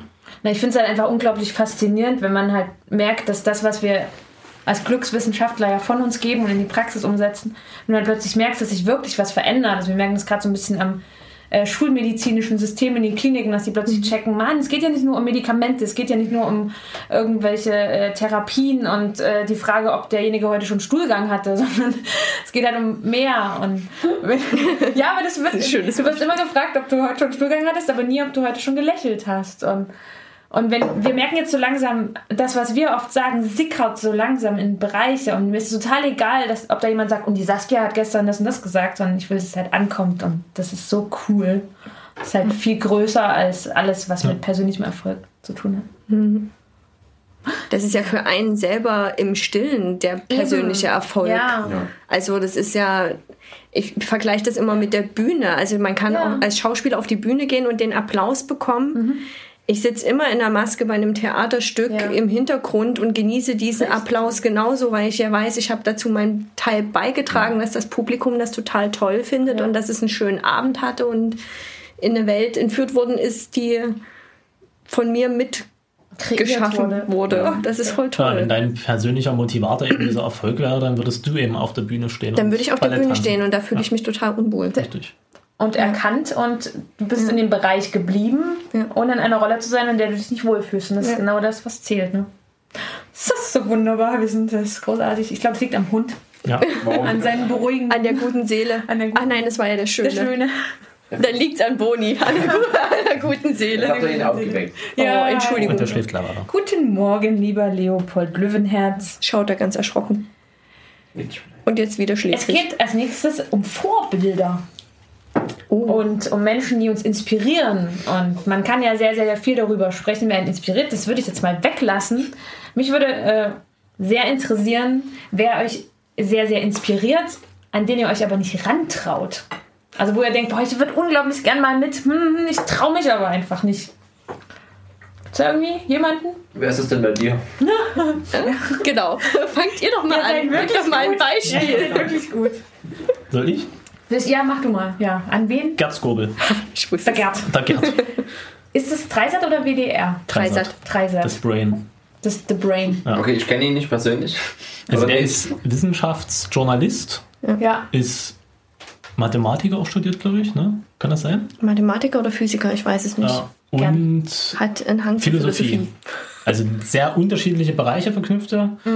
Äh, moderiert dieses Wissenssendung Skobel. Also das ist auch so eine, so eine Diskussionsrunde, so wie wir. Und die haben ein Thema, über was sie mit verschiedenen Gästen diskutieren. Und der Typ, Sehr spannend. bei dem hat man den Eindruck, egal welches Thema, das ist eine extrem große Bandbreite, hat er immer irgendwelche, also der weiß immer was zu sagen. Ähm, Okay. der ist, bereitet sich natürlich auch vor, aber das finde ich wahnsinnig krass an dieser Person, wie viel Wissen die vereint und das aber auch nach außen tragen kann. Es gibt ja diese verrückten Professoren, die halt auch wahnsinnig viel Wissen haben, Das macht dann. das aber nicht nach außen bringen Ja. und bei ihm ist es halt anders. Also er kann das auch laienverständlich erklären, also schreibt auch viele Bücher und Ja. ähm, das ist eine Person, mit der ich mich sehr gerne mal austauschen Ja. würde, ähm, aber die halt natürlich so bekannt ist, sage ich mal, dass man da, uh, Und hast du es schon mal versucht? nein. Kannst du sagen, warum? Ich sag dann gleich was zum, zu meiner Person. Und kannst du sagen, warum? Naja, wahrscheinlich so die, die Befürchtung, ja, kommt ja, Ja. eh nichts zurück. Äh, Ja. Und die Demontage Die des Demontage, ja. Idols. Ja. Also, dass man selber noch nicht genug ist, um äh, zu dieser Ja. Person um Audienz bitten zu dürfen, Genau. sozusagen. Ja. Also bei mir ist es äh, auch ein Wissenschaftsmann, aber ein bisschen kindgerechter, Ralf Kaspers vom Nachbarsender WDR. Der macht, äh, der moderiert Wissen macht A und äh, fragt doch mal die Maus und Quarks und Kaspers. Und bei ihm habe ich, das ist so ein Zweierding. Ich habe halt, auf, also ich wüsste sogar, wie ich an ihn rankomme. Also es wäre überhaupt nicht so schwierig, aber es schwingt so dieses auf der einen Seite mit, naja, ich bin vielleicht nicht gut genug oder groß Ja. genug. Und auf der anderen Seite schwingt aber auch was mit, was ich tatsächlich ähm, schon ein paar Mal erlebt habe, dass wenn du Idole nämlich dann kennengelernt hast, dass es die so komplett zerlegt hat. Dass Menschen, von denen du immer dachtest, boah, mein Mentor, dass wenn du sie dann kanntest, du plötzlich gemerkt hast, nix Mentor. Und vielleicht möchte ich mir einfach so ein paar Helden bewahren, Ja, ohne dass sie plötzlich allzu menschlich werden. Irgendwie. mit all ihren Schwächen. Mit ihren- Ja. Das menschlich werden. Ja, ja. Ja. Ich hatte das im Studium bei meinem Diplom. Ich habe mich bei einem ich habe mich überwunden und bei einem Autor gemeldet, Mhm. dessen Geschichte ich total toll fand und das wollte ich unbedingt als mein Diplomthema haben. Ja. Das ist Und eine dachte so- Lebensgeschichte oder? Nein, er Roman? hat eine Geschichte über Trolle geschrieben. Uff. Und ähm, das fand ich total toll, weil ich hatte so die Bilder im Kopf und Ja. wusste ganz genau, was für eine Maske ich machen Ja. möchte. Und äh, habe den angeschrieben und dachte, ach, der meldet sich eh nicht. Und das hat er aber gemacht. Und wir haben dann auch zusammen das Diplom, also so einen Trailer gedreht und so. Und ähm, mit ihm zusammen habe ich auch Schauspieler rausgesucht und so. Und es ist auch ein ganz schönes Projekt geworden, aber es ist dann so dieser, oh, was für ein toller Mann, äh, Idolzauber, der ist halt verschwunden. Also ich habe auch seine Macken kennengelernt. Ähm, ich habe auch so ein bisschen einschätzen gelernt, in was für einem Kreis er sich bewegt und warum er so einen Erfolg hat Ja. und ähm, sowohl die positiven als auch die negativen Seite und habe halt festgestellt, ja, okay, er kocht halt auch nur mit Wasser. und seitdem ist so dieses Idol oder dieses, also so Dieses Heroische. Raufschauen, Ja. dieses Heroische ist halt total weg. Ja. Und ich muss auch ganz ehrlich sagen, dass ich glaube, eigentlich dann auch seitdem gar kein Idol mehr gehabt Spannend. zu haben, weil Du bleibst ich halt jedes Mal denke, wenn ich jetzt jemanden Ja. sehe, der total was Tolles macht, denke ich so, ah, da gibt's bestimmt auch eine Schattenseite, da gibt's bestimmt auch was Negatives, irgendwas hat er dafür bestimmt auch aufgegeben, ähm, Ja. Dass ich da halt nicht mehr denke, ja, Ja. der ist bestimmt total super. Ich denke dann eher, er ist auch nur ein Mensch. Julian, dein Idol ist Leopold. Na, der, der Ähm, schnarcht gerade so laut. Ich muss sagen, ich, also ich hatte bisher nie wirklich, ich würde nicht sagen, dass ich mal ein Idol hatte, sonst würde ich es wahrscheinlich wissen. Würde ich meinen zumindest. Ähm, Auch so Leute, die sich inspirieren, nicht unbedingt so krasse Helden. Genau, nee, es gibt, glaube ich, schon Leute, die mich ähm, inspirieren, wo ich dann halt schaue, äh, was, also was, klar, man kann sich da vielleicht was abschauen. Und, aber ich habe, also man es gibt ja auch viele Bücher oder Bücher, wo man sagt, es ist gut, sich einen Mentor zu holen, etc., etc., wo ich mir, ja, wo ich da zwiegespalten bin. Ich glaube schon, dass das sehr viel bringen kann, aber ich fühle momentan jetzt nicht so, dass ich da unbedingt jetzt den Drang habe, ich muss mich jetzt irgendeinem Men Mentor unterordnen oder einfach nur mit, mit jemand was machen. Ähm, ich glaube, es muss auch irgendwo etwas natürlich kommen, wobei schon viele immer so herangehen, okay, wenn ich mir jetzt jemand sehr erfolgreiches hole, dann klar kann ich da ähm, weiterkommen, auch schneller vorankommen. Aber es muss schon sehr passen und ich glaube, man darf sowas trotzdem nicht zu krass erzwingen. Also es gibt ja schon so ein, zwei Leute, wo ich sage, da weiß ich, da kenne ich Projekte von denen, die mich sehr inspirieren, wo ich sage, das, das, sind, das sind Geschäftsleute auch, die, die immer super viele Sachen machen, die einen Social Impact haben, die, die irgendwas verändern wollen, wo ich merke, denen geht es nicht nur ums Geld. Und das, das sind schon dann Leute, die mich inspirieren. Also da gibt es schon ein paar, ein, zwei, drei Leute. Und einer genannt zum Beispiel Thomas Jarke aus Berlin, ist eben einer, wo ich ein paar Projekte kenne. Und Was macht der? also der hat schon auch verschiedene, sage ich mal, bis Geschäftsmodelle umgesetzt und hat zum Beispiel, da gab es auch, was relativ bekannt war in Berlin, ähm, die sind, die haben eine Crowdfunding-Kampagne gemacht, sind mit dem Fahrrad von Berlin nach Indien gefahren und haben dort unten, glaube ich, Sanitäranlagen gebaut irgendwie, also Toiletten. Trocken, trocken, so Trockentoiletten irgendwie. Und das sind dann schon Projekte, wo man merkt, dem ist das schon sehr wichtig. Der hat natürlich auch Geschäftsmodelle, wo es dann schon erstmal darum geht, sich seine finanzielle Unabhängigkeit zu, ähm, zu sichern. Und, aber das sind dann Leute, wo ich auch sage, die, doch, die inspirieren mich. Und ich hatte jetzt sogar mal ihn angeschrieben auch. Der hat zum Beispiel mal ein Video für unser, ach, für den, Gastbeitrag. für den Gastbeitrag auch mal. Fand ich auch cool. Hat er jetzt, hat er einfach mal ein Video für mich gemacht. Ohne große Probleme.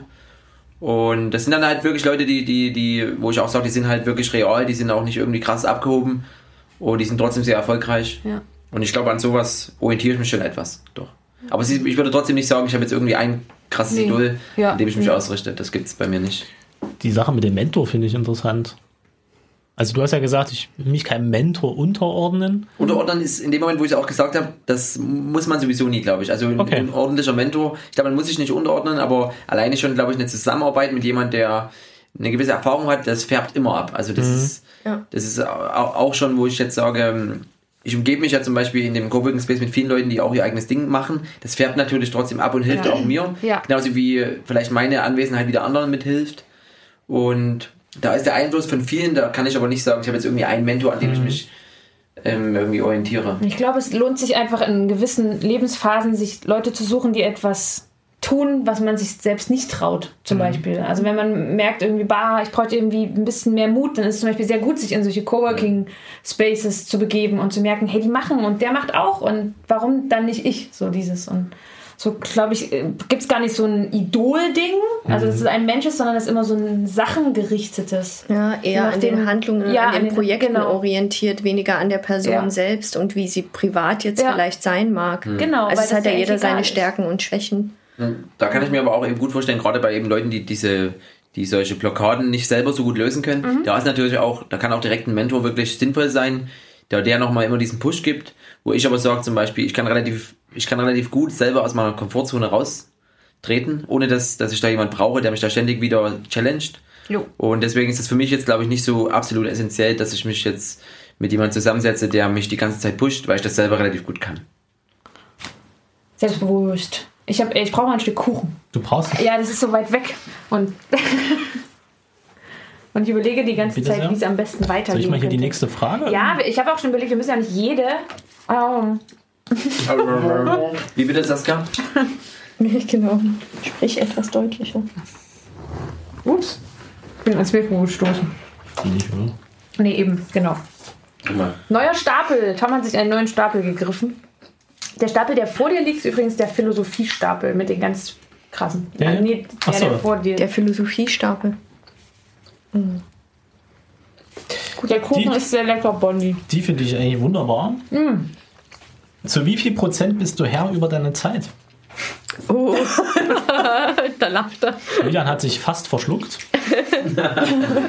Und der Bonnie Da wedelt ich- wild mit den Da Armen. würde ich direkt nochmal fragen, ähm, was du auch unter, unter der Frage direkt verstehst. Weil das, ja, Also es geht darum, inwieweit du deinen Tag oder deine Zeit so einteilen kannst, wie du das willst.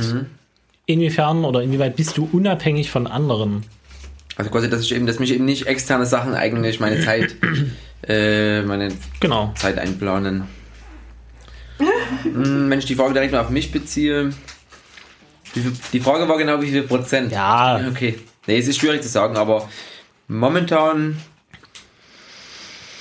Mh, ja, es ist, ist schwierig, weil eigentlich könnte ich ja sagen, ich bin zu fast 100% oder zu einer sehr hohen Prozentzahl.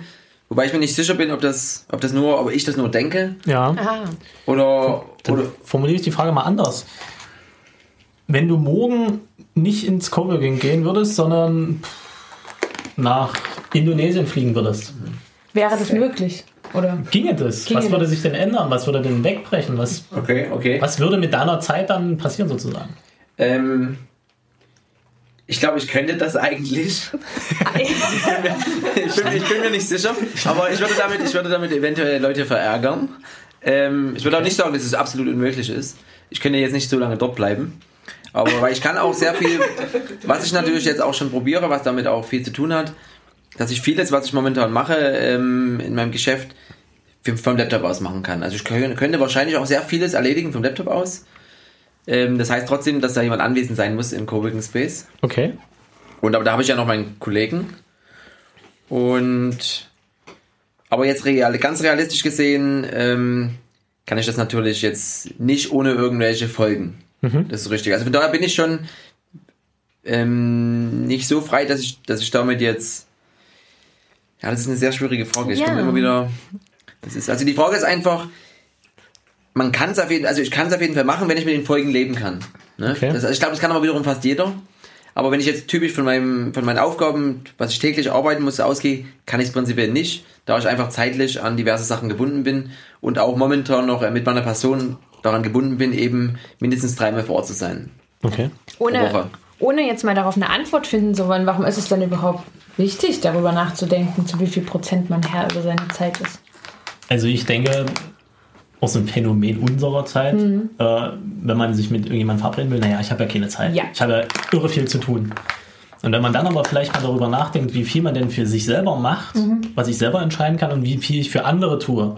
Als Angestellter natürlich noch wesentlich mehr Mhm. als als Selbstständiger. Allerdings als Selbstständiger muss ich natürlich auch die ganze Papierkram machen, Steuererklärung, diesen, das ganze Zeugs, wo ich natürlich auch etwas tun muss, was ich selber nicht beeinflussen kann. Ja.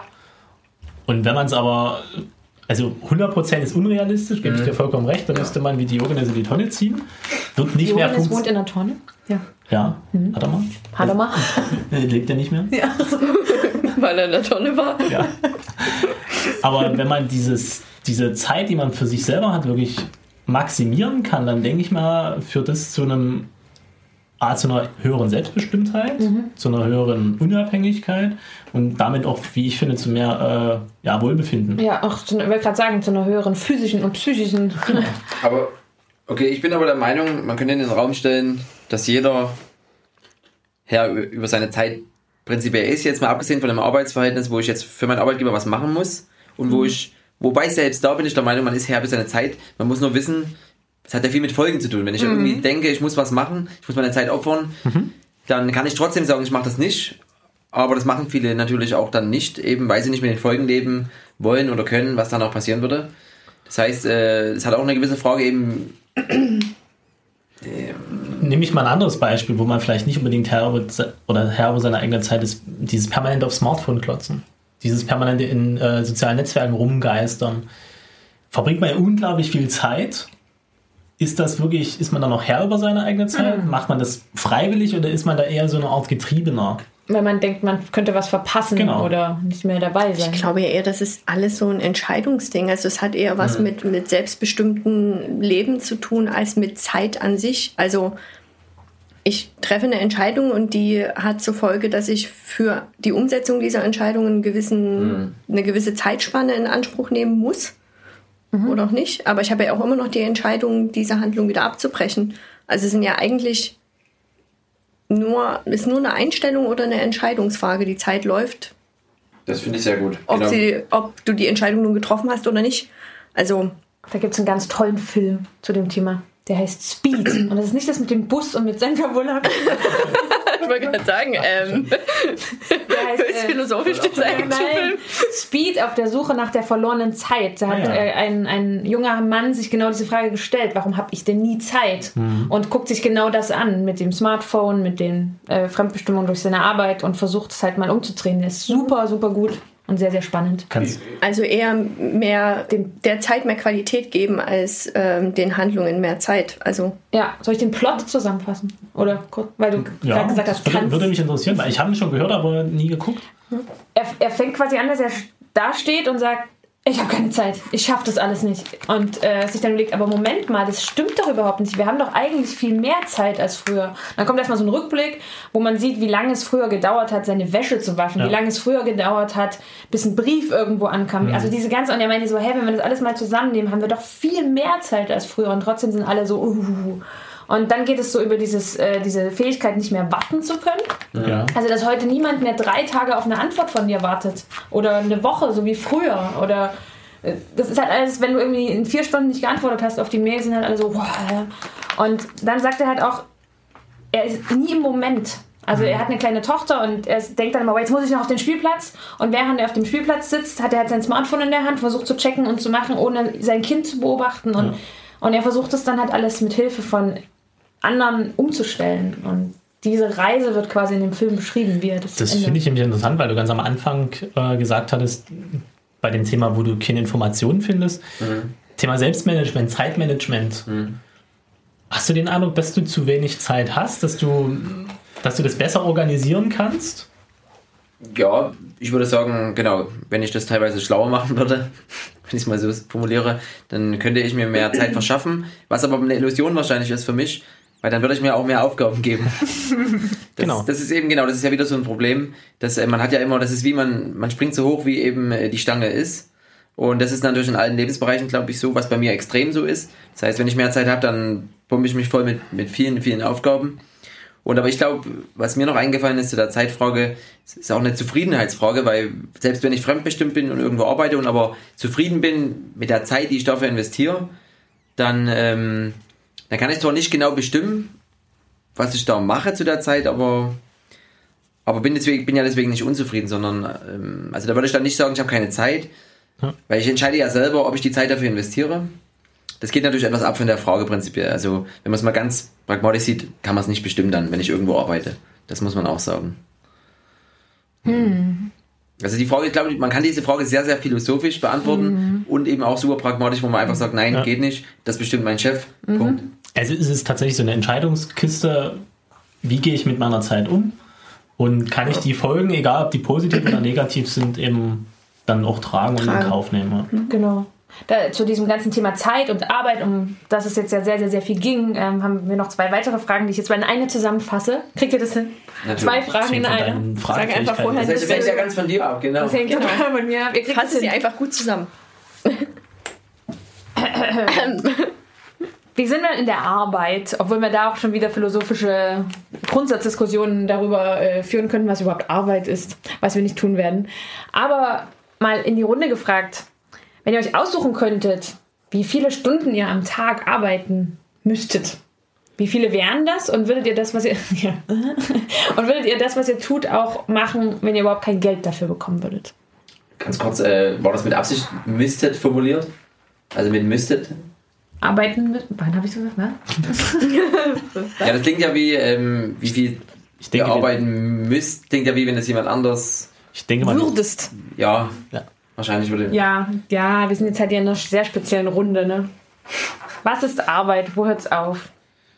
ich würde die Frage, ich, Ja, ich würde die ähm, trennen. okay. Ich würde im ersten Schritt würde ich fragen, wirklich Okay. die, quasi den zweiten Part.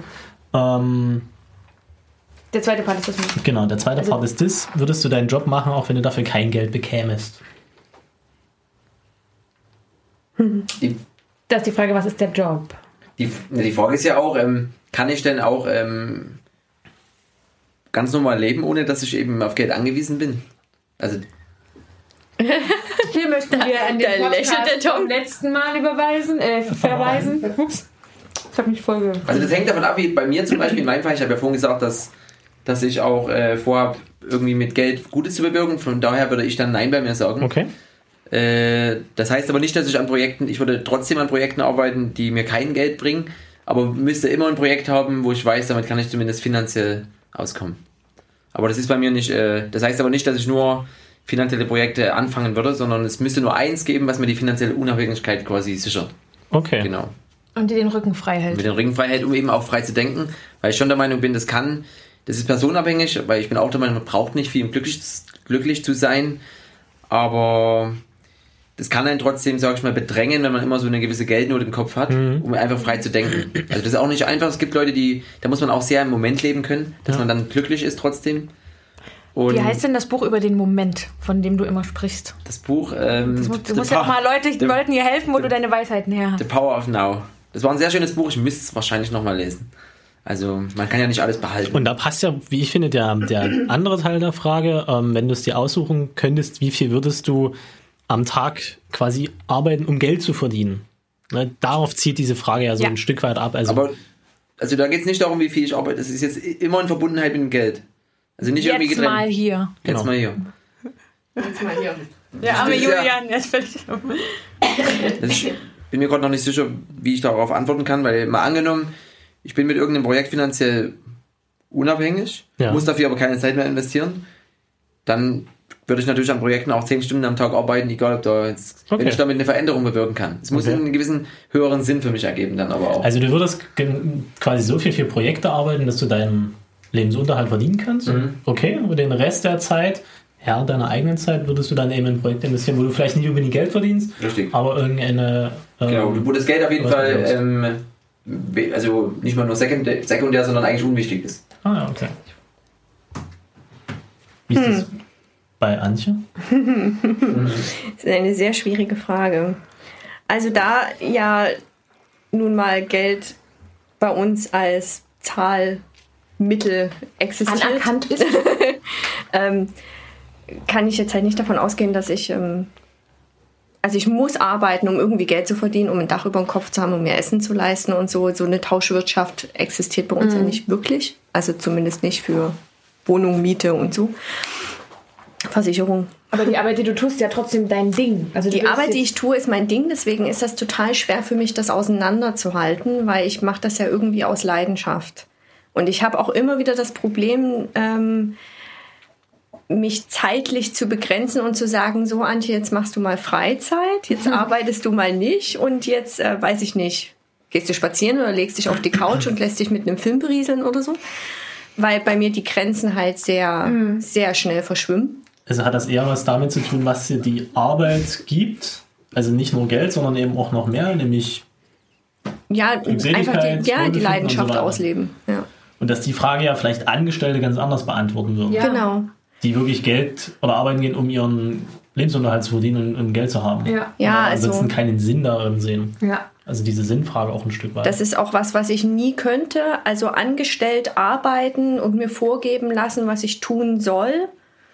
Da meine Zeit quasi ja. absitzen, meine acht Ja. Stunden am Tag oder mehr und dann nach Hause gehen dürfen, weil ich habe ja mein Soll erfüllt. Und deine Belohnung ist dann das Geld. Das Geld. Und der bezahlte Urlaub. Egal wie scheiße ich diese Aufgabe finde oder so, ich kann ja nicht Nein sagen, habe ich keinen Bock drauf, weil das muss ich halt, das gibt mir mein Chef vor, das könnte ich nicht. Ja. Deswegen habe ich gleich gesagt, ich äh, Das sei ja auch genau das, was du sagst, ja das, was auch gerade äh, geschieht, dass halt viele Angestellte genau das feststellen, dass sie halt merken, das reicht mir nicht. Also die Entlohnung durch Geld ist nicht das, was ich brauche in meinem Leben. Und die halt sagen, ich brauche einen Sinn, ich brauche einen Wert. Und je weniger Sinn man sieht in seiner Arbeit, desto demotivierter ist man halt und desto unglücklicher. Und das ist schlecht fürs Herz.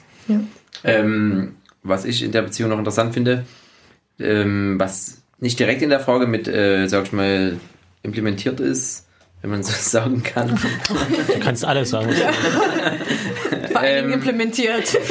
Vor allem, Du darfst rein in, im implementieren, was du und möchtest. explo- äh, alles. Und transplantieren. Transplantieren. Ähm, dass es natürlich nicht heißt, also ich habe ja gesagt, dass ich schon an irgendwas arbeiten muss, wo ich irgendwo Geld verdiene. Das heißt aber nicht, dass ich deswegen alles machen würde, um irgendwie Geld zu verdienen, weil das heißt trotzdem für mich, ähm, auch wenn ich irgendein Projekt, sage ich mal, benötige oder möchte, dass eben diese finanzielle Unabhängigkeit sichert, dann ist das aber nicht irgendwie, dann darf das trotzdem nicht sein, was auch gegen meine Ethik oder gegen, gegen mein ganzes Denken geht.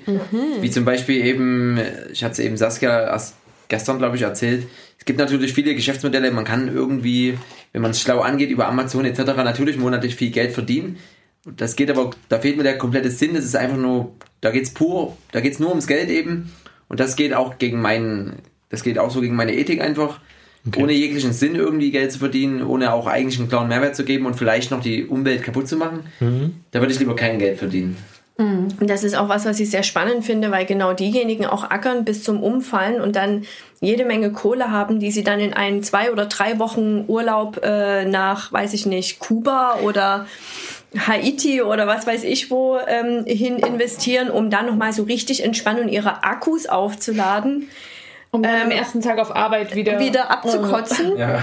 Ähm, und ich kenne das auch im Freundeskreis und so, da gibt es Angestellte, die das auch überhaupt nicht verstehen können, dass ich sage, ja, ich hatte jetzt meinetwegen drei Wochen lang, äh, drei Jahre lang keinen Urlaub. Ich habe vielleicht mal ein verlängertes Wochenende oder so gemacht.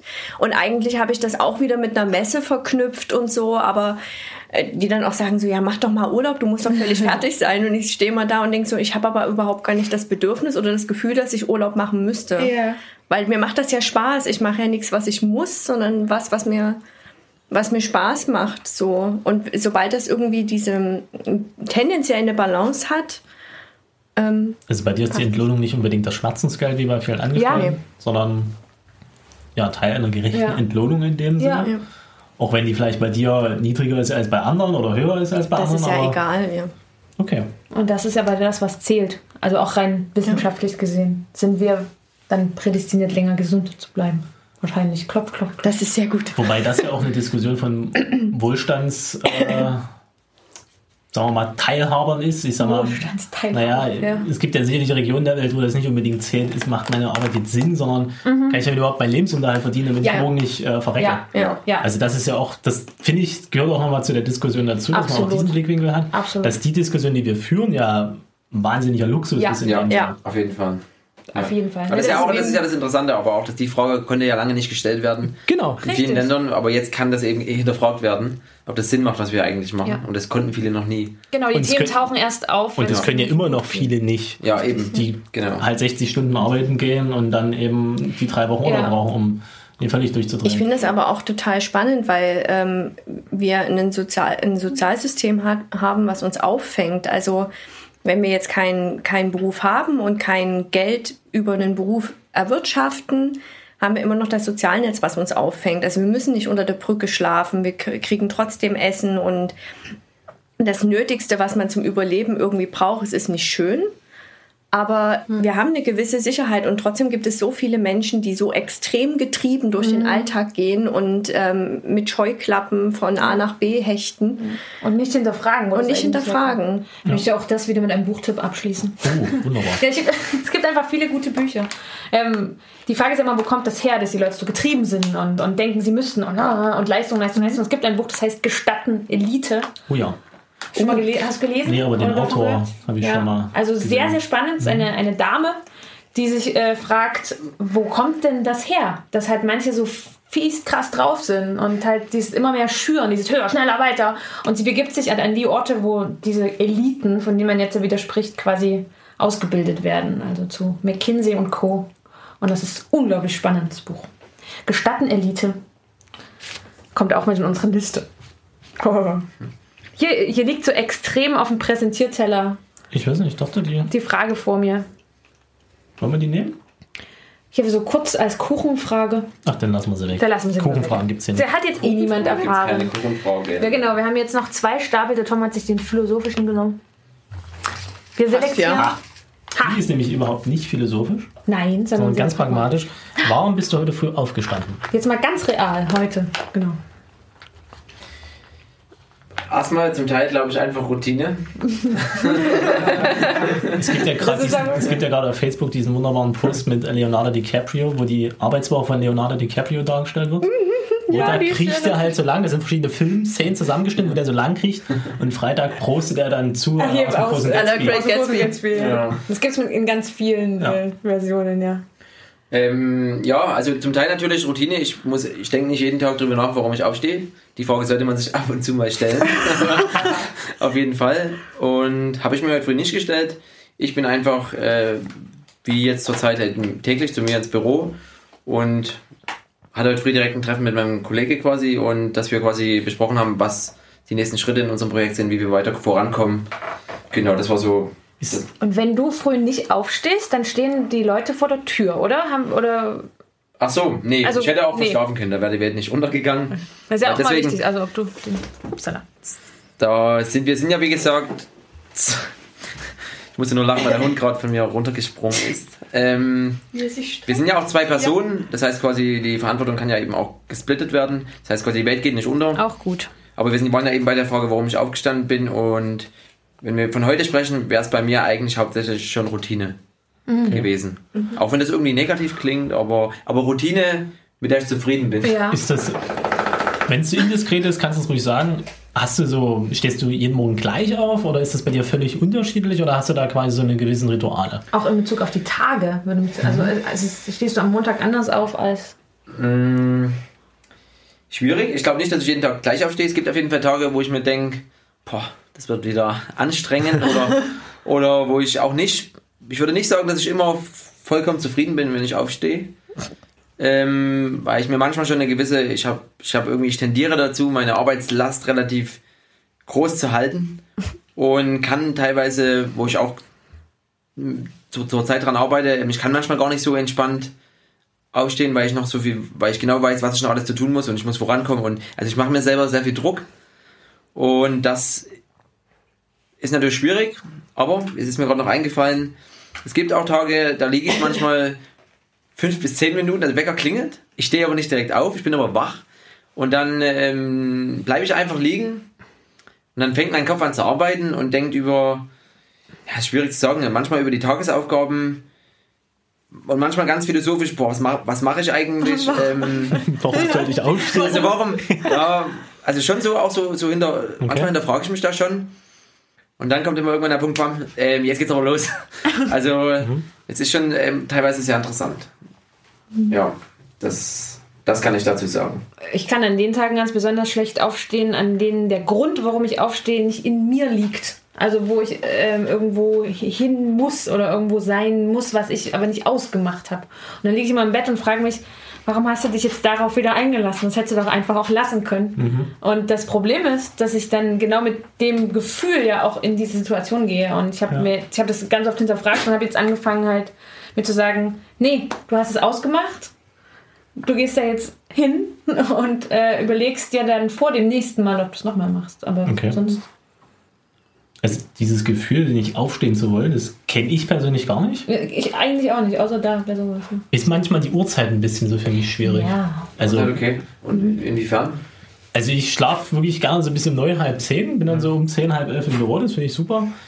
Manchmal lassen sich Termine aber nicht so spät vereinbaren, sondern die sind dann halt sehr früh, wo ich mir dann denke, oh, oder wenn wir irgendwie auswärts mal einen Vortrag haben oder so und dann eben Ja. abends hinfahren und dann geht das früh um neun los, das heißt, du musst um sieben dann immer aus dem Hotel aufstehen. Das ist für mich dann immer so, mm, unangenehm. Aber wo ich sage, ach, eigentlich will ich ganz nach im Bett bleiben, das, das kenne ich persönlich zum Beispiel auch auch nicht. nicht. Ach so, nee, ich glaube, würde ich jetzt auch nicht, auch nicht so sagen. Der Bonnie muss auch mal was sagen.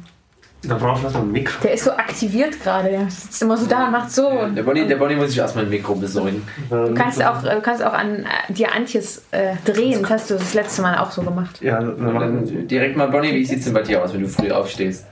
Moment. Oder dauert noch dein Moment? So, Jetzt? jetzt. Hallo. Ja, hallo, nochmal, auch nochmal von mir, äh, von der Stimme aus dem Hintergrund.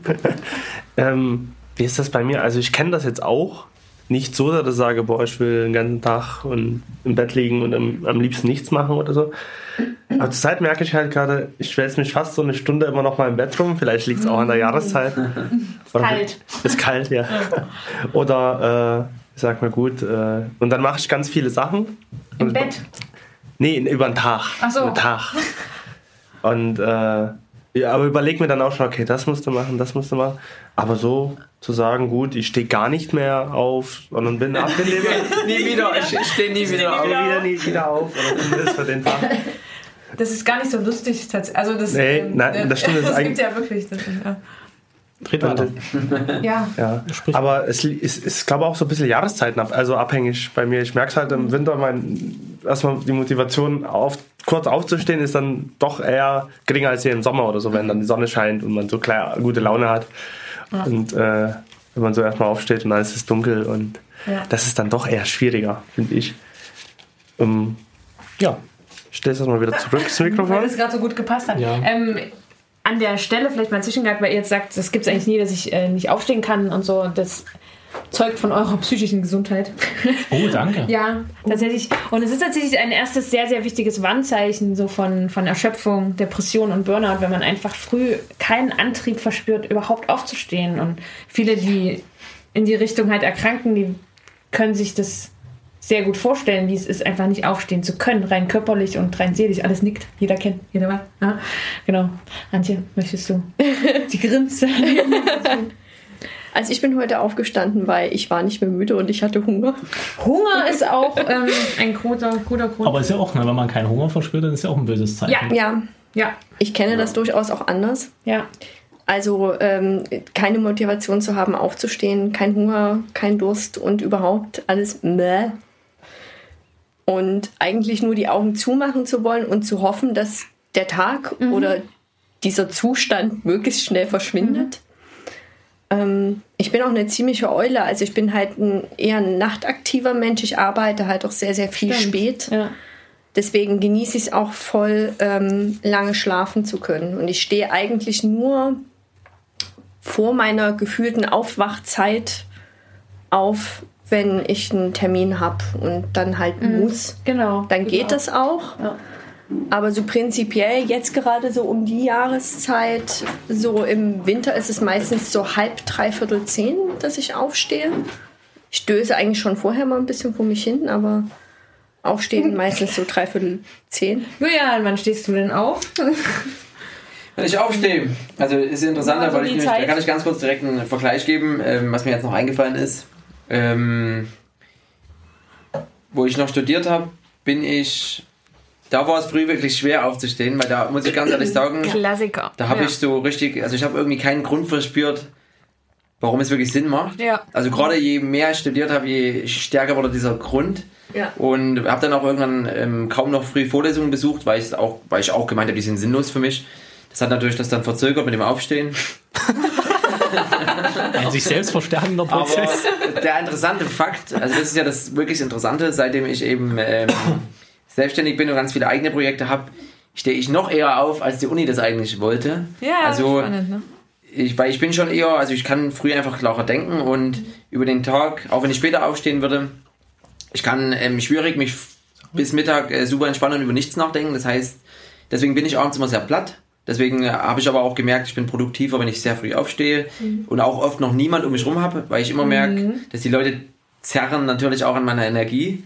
Das heißt quasi, ich stehe auch gerne mal, ich habe auch ein kleines Experiment gehabt, erst vor ein, zwei Monaten, bin ich jeden Tag 5.30 Uhr aufgestanden. Darauf wollte ich hinaus. 5.30 Uhr. und 30. es, es war sehr interessant. Ich habe dann auch einfach gesagt, ich ziehe das komplett durch, ohne Ausnahme. Habe aber auch gelernt, also wenn man einfach spät ins Bett kommt, dann bringt das auch nicht so viel, weil man dann wirklich zugeschafft ist. Aber es, fällt mir jetzt trotzdem leichter, eben auch um 6, 6.30 Uhr aufzustehen, was ich immer probiere. Äh, in Abhängigkeit davon, ähm, ob ich gut eingeschlafen bin abends. Manchmal muss ich das dann auch herauszögern, weil ich öfters auch mal Probleme habe, über einzuschlafen, da ich immer sehr schlecht abschalten kann mit meinem Gehirn. Da muss ich noch echt, da muss ich echt noch üben. Mit deinem Gehirn? Ähm, da muss ich noch mit meinem Gehirn etwas üben. Genau, also wenn einmal ein Denkprozess bei mir angestoßen wird, äh, habe ich wirklich Schwierigkeiten, äh, den zu stoppen. Okay. Und aber das, der interessante Faktor ist ja, dass ich jetzt einfach äh, mit meinen eigenen Projekten eine viel größere Motivation habe und viel mehr ähm, das Gefühl habe, ich mache, äh, was ich gut kann wenn, und wo ich auch eine gewisse Veränderung bewirken kann. Und da ist es für mich kein Problem, eben auch 5.30 Uhr aufzustehen, was ich für die Universität nie gemacht hätte. Ne? Allein, der, allein der. Gedanke wäre, wäre mir nie gekommen. Genau, also das ist ja auch wenn ich halt mal wirklich früh raus muss oder so, dann klar ist unangenehm, weil es halt vor meiner Zeit ist, aber man macht es halt und freut sich schon irgendwie, naja, da ist jetzt ein cooler Tag irgendwie, Genau. kriegt an oder so. Ja. Und das mit der Uni, das kenne ich halt auch sehr gut. Ähm, war dann auch mal so, ich weiß nicht, 5.45 Uhr oder so musste ich da aufstehen. Nee. Und dann hat man sich da irgendwie hingeschleppt und eigentlich den ganzen Tag geschlafen, Ja. zehn Kaffee getrunken, hat trotzdem nichts gebracht. Ja. Ähm, und es hätte wahrscheinlich besser funktioniert, wenn man dann eher so nach seinem natürlichen Rhythmus gelebt hätte. Ja. Oder man mehr Sinn Mhm. in dem gesehen hat. Es gab Ich auch glaube, Tage, wo ich sage, pf, cool Mensch, interessiert mich, sind interessante Vorlesungen, aber wenn das halt nicht ist, dieser Motivator, dann Ja. ist, wird das schwierig. Auch darüber gibt es äh, extrem viele wissenschaftliche Erhebungen. Das, äh, in Deutschland be- beginnt ja die Schule zum Beispiel fast überall 7.30 Uhr. Ja. Und man hat festgestellt, dass kein Kind vor 9.30 Uhr überhaupt in irgendeiner Art und Weise aufnahmefähig ist. Und auch die Unfallstatistiken auf den Straßen äh, zeigen halt, dass, dass wir eigentlich viel später erst munter sind. Genau, das kommt ja noch ein bisschen aus den Ja, Anfängen der ja, Industrialisierung, genau. wo halt früh um sieben dann die Fabrik Maschine. angeschmissen wurde und Ja. die musste halt durchgehend befeuert Genau, werden. Und ja. Was ja heute nicht mehr sein muss. Also ob ich das Ja. Projekt irgendwann nachts um zwölf mache, früh um drei, ist ja völlig egal.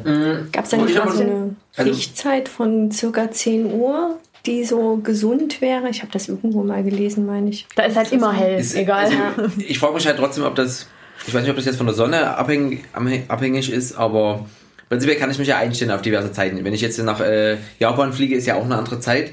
Deswegen, man kann sich, denke ich, schon einstellen über eine gewisse Dauer. Aber ich bin ja auch der Meinung, zum Beispiel ein Grund für mich, sehr früh aufzustehen, ist ja auch einfach wirklich ähm, der typische Tag, sag ich mal, zwischen 9 und 16 Uhr, ist ja der typische Arbeitstag, den Ja. viele Leute haben. Das heißt also auch, dass ich abgelenkt werde Ja. in, in, in, in einer viel größeren Anzahl von Anrufen etc. Und auch Meetings, alles ist ja in dieser Zeit. Das heißt, je eher ich aufstehe, je mehr habe ich meine Ruhe, kann konzentriert an meinen Dingen arbeiten. Entweder halt eben früh oder eben abends. Und ähm, für mich ist dann eben früh die Zeit, wo ich das machen kann oder wo mir das besser passt. Und das ist halt auch ein Grund, warum ich dann relativ früh aufstehe, da ich eben äh, manchmal meine Ruhe brauche auch. Deswegen suche ich mir gerne Tage raus, wo erfahrungsgemäß wenig los ist, Samstag, Feiertage oder vielleicht auch Ja. mal Sonntag, weil man da wirklich zu Dingen kommt, zu denen man sonst gar nicht kommt. Wenn man es sich aussuchen kann, ist natürlich super. Ja, und dann lieber freimachen in den Stoßzeiten, Genau. alle anderen hektisch äh, sich. E-Mails Das finde ich auch. Äh, Ja, ich habe auch, äh, sehr interessant, ähm, ich habe es noch nicht so gemacht, aber eigentlich hatte ich vor, Sonntag als für eine gewisse Zeit als klassischen Arbeitstag bei mir einzuführen und Montag frei zu machen. ja, ist ziemlich gut. Ähm, es ist natürlich, ja, wie man das dann sozial vereinbart mit, mit Freunden etc., das ist relativ. Ähm, aber ich finde es sehr interessant, weil ich glaube, Leute, die eben nicht an eigenen Dingen arbeiten, die würden den Ansatz gar nicht verstehen, also nicht mal ansatzweise. Ja. Die freuen sich dann, wenn sie am Samstag bis um 12 schlafen können. Wo unser eins dann vielleicht doch mal eher aufsteht, um halt wirklich mal Sachen zu, zu erledigen. Das war im, ich habe mal im Hygienemuseum gearbeitet und das hatte ja montags zu. Das heißt, alle, die dort gearbeitet haben, hatten montags frei. Und das war das so eine so total spannende Gruppe, weil das ja eher, das waren ja alles so Angestellte, halt so Wachpersonal, was das halt auch in ihrem Leben verändert hat. Die haben halt auch gesagt, es ist total interessant, weil man beschäftigt sich extrem mit sich selbst, weil die anderen haben ja keine Zeit. Und mir. total spannend, ne? Ja, das Ja, ist ja. bei den ganzen Kunst- und Kulturträgern ja auch Genau. so. Also Wochenende existiert für mich als Maskenbildner ja überhaupt nicht. Eben. Auch Feiertage ist für mich eigentlich so hau hauptsächliche Arbeitszeit, da wo alle frei haben. Und an Theatern ist meistens Montag ähm, spielfrei. Also da, da Genau. werden keine Theaterstücke aufgeführt. Ähm, ist halt ein total anderer Rhythmus, ja. Ähm, verträgt sich manchmal nicht mit äh, den normalen, sag ich jetzt mal, sozialen, gesellschaftlichen Strukturen, die Angestellte für gewöhnlich so haben. Aber es ist durchaus sehr angenehm, auch mal montags äh, Vormittag, wenn alle auf Arbeit sind, mal so durch die Straßen zu gehen, weil es doch relativ entspannt ist. Oder sich einfach mal den Spaß zu erlauben, seinen Angestellten Freunden sagen, ach, ich schlafe heute bis um 12 an einem Mittwoch. Ja. Ja, Wenn man einfach nur, äh, ja, Also Blicke ich- mal so als Tipp. Ja. Was ich glaube ich sehr interessant finde, und ich denke, das ist ein sehr gutes Zeichen, wenn man jetzt ähm, als Selbstständiger, gerne auch als Arbeitnehmer kann das mal passieren, wenn man, wenn man sagt, ach nee, das mache ich am Sonntag. Wer so ein Mindset, sag ich mal, hat, das heißt eigentlich, okay, der macht das Richtige. Weil ich bin der Meinung, weil Wochenende ist ja für viele so, die machen ihre Hobbys. Und wenn man sich mit seiner Arbeit, glaube ich, identifiziert, dann ist das einem relativ egal, ob man das an einem Sonntag macht, an einem Montag oder an einem, Ja. An einem Samstag eben. Und wenn der Punkt erreicht ist, dann kann man eigentlich schon mal davon ausgehen, dass man auf dem richtigen Weg ist. Weil viele würden, viele halten sich ja dieses Wochenende so frei. Ich meine, das So ist auch relativ typisch eben. Ja, ja, das Aber das ist ja eben deswegen gerade ein Zeichen, wo ich mir auch sage, ähm, ich arbeite gerne mal an einem Sonntag ohne Probleme, weil ich eben Sinn in dem sehe, was ich mache einfach. Und das gerne in meiner Freizeit eben opfere. Also was heißt opfern? Opfern tue ich gar nichts, aber Ja. Und so als abschließenden Tipp, es gibt inzwischen sehr viele äh, Firmen, Agenturen, die sagen, Freitag ist bei uns frei. Und sie haben natürlich festgestellt, dass kein Mensch dann Freitag nichts macht. Aber im Gegensatz zu früher machen sie dann wenigstens Samstag und Sonntag wirklich frei. Weil sie halt, sie machen dann Freitag nur so Restaufgaben und dann ist aber wirklich frei. Während sie halt früher dann den ganzen Freitag noch bis abends durchgearbeitet haben und Samstag und Sonntag dann auch noch. Ne? So. Das sind die kleinen Stellschrauben. Der Tom hat Stapel gebaut. Eigentlich nur einer. Unser, unser Stapel, gerade waren es noch drei, jetzt sind es noch zwei. Der eine ist schon weg. Der andere. Der, letzte große Block geht es eigentlich so ums Tun, ne? ja, Und zum, ums Beispiel, Nicht-Tun. zum Beispiel, wann hast du zuletzt etwas aus tiefster Überzeugung und gegen Widerstände getan? oh, jetzt kommen diese philosophischen Fragen. Das sage ich ja, Oh, das ist der Philosophenblock. Für die, die nicht alles anhören wollten und nur zum letzten Kapitel gesprungen sind, die haben jetzt hier. Doch, kannst du die Frage nochmal Für dich immer gerne. Wann hast du zuletzt etwas aus tiefster Überzeugung und gegen Widerstände getan?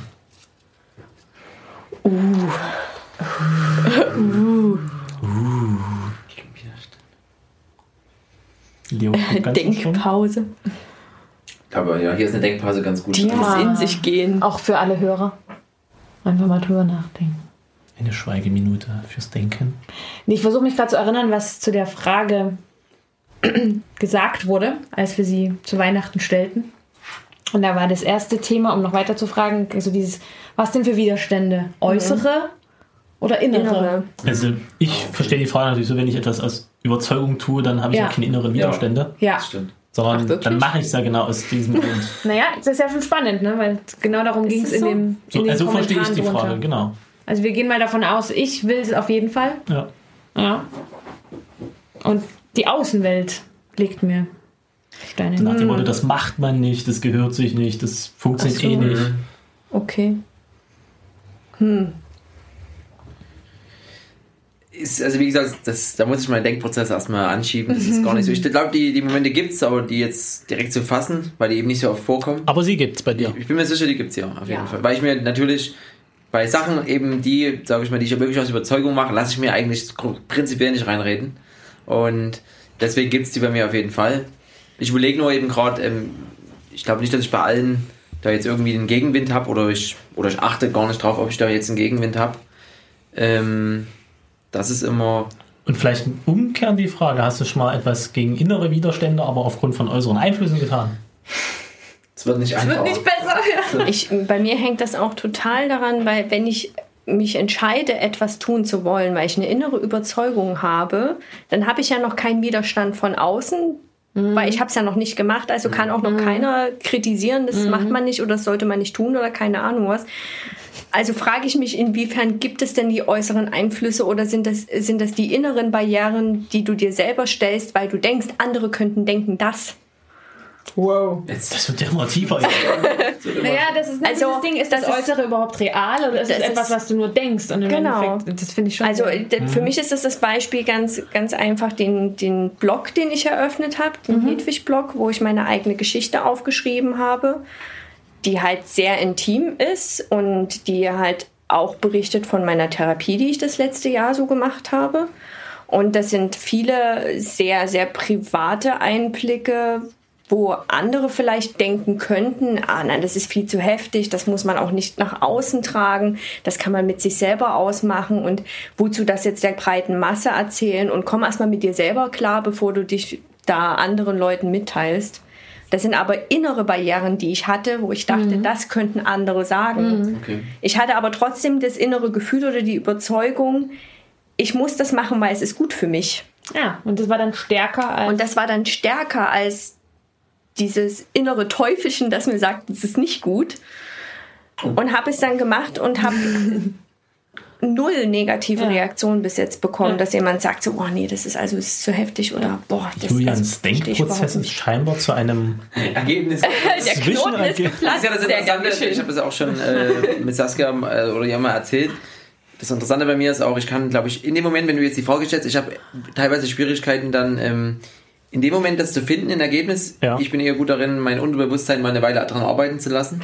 Und dann kommt aber meistens irgendein Ergebnis. Deswegen vergesse ich auch gerne mal beim Reden, über was ich reden wollte. Und jetzt kommen wir zu dem Punkt, ähm, ich glaube hier mit dieser inneren Überzeugung, das war der Moment, wo ich gesagt habe, ich stoppe mein Studium komplett. Und Okay. das war nämlich eine relativ ähm, logischerweise, wenn man das Leuten er- erzählt. Ich glaube, ich habe aber gar nicht so sehr das Leuten überhaupt erzählt erstmal. Und das war natürlich aber prinzipiell, da, da war ich schon gefasst, es gibt auf jeden Fall einen großen Gegenwind und, und dann sagen viele, ja, du hast schon so viele Jahre dort jetzt investiert und, und dies und das. Und ich habe es dann prinzipiell, das hat mich so eine Woche wirklich wach gehalten, aber dieses Verlangen und ich habe gemerkt, ich möchte irgendwas verändern. Habe die Entscheidung dann beim, beim Joggen getroffen einfach. Und habe dann, oh, sehr interessant, wie ich das eigentlich, ich habe das dann spielerisch ein bisschen gelöst, weil ich habe mich wahrscheinlich vor der Entscheidung etwas gedrückt und hatte dann im, in der Universität ein Praktikum, was wichtig war und habe dann einfach für mich gesagt, okay, wenn ich nicht zu diesem Praktikum gehe, dann mache ich jetzt, dann mache ich jetzt Schluss hier. Und das war natürlich für mich relativ einfach, da einfach nicht hinzugehen. Und damit habe ich mir die Entscheidung etwas spielerisch abgenommen. Und das war, und jetzt im weiteren Verlauf natürlich auch ähm, im Reden mit anderen Personen äh, zu verstehen, wenn ich sage, ähm, mir ist dieser Abschluss nicht wichtig und ich kann, ich bin sicher, ich kann mich selber, ich komme viel mehr in diese Richtung, wo ich hin will, wenn ich eben nicht diesen Abschluss habe, weil ich da, weil ich da viel mehr noch, ähm, äh, da habe ich nicht diese Bequemlichkeit, mit irgendeinem Abschluss irgendwie so und so viel Geld zu verdienen. Das heißt quasi, ich habe das Gefühl, dass mich das so, sogar noch viel mehr in die Richtung treibt, wo ich mal hin will.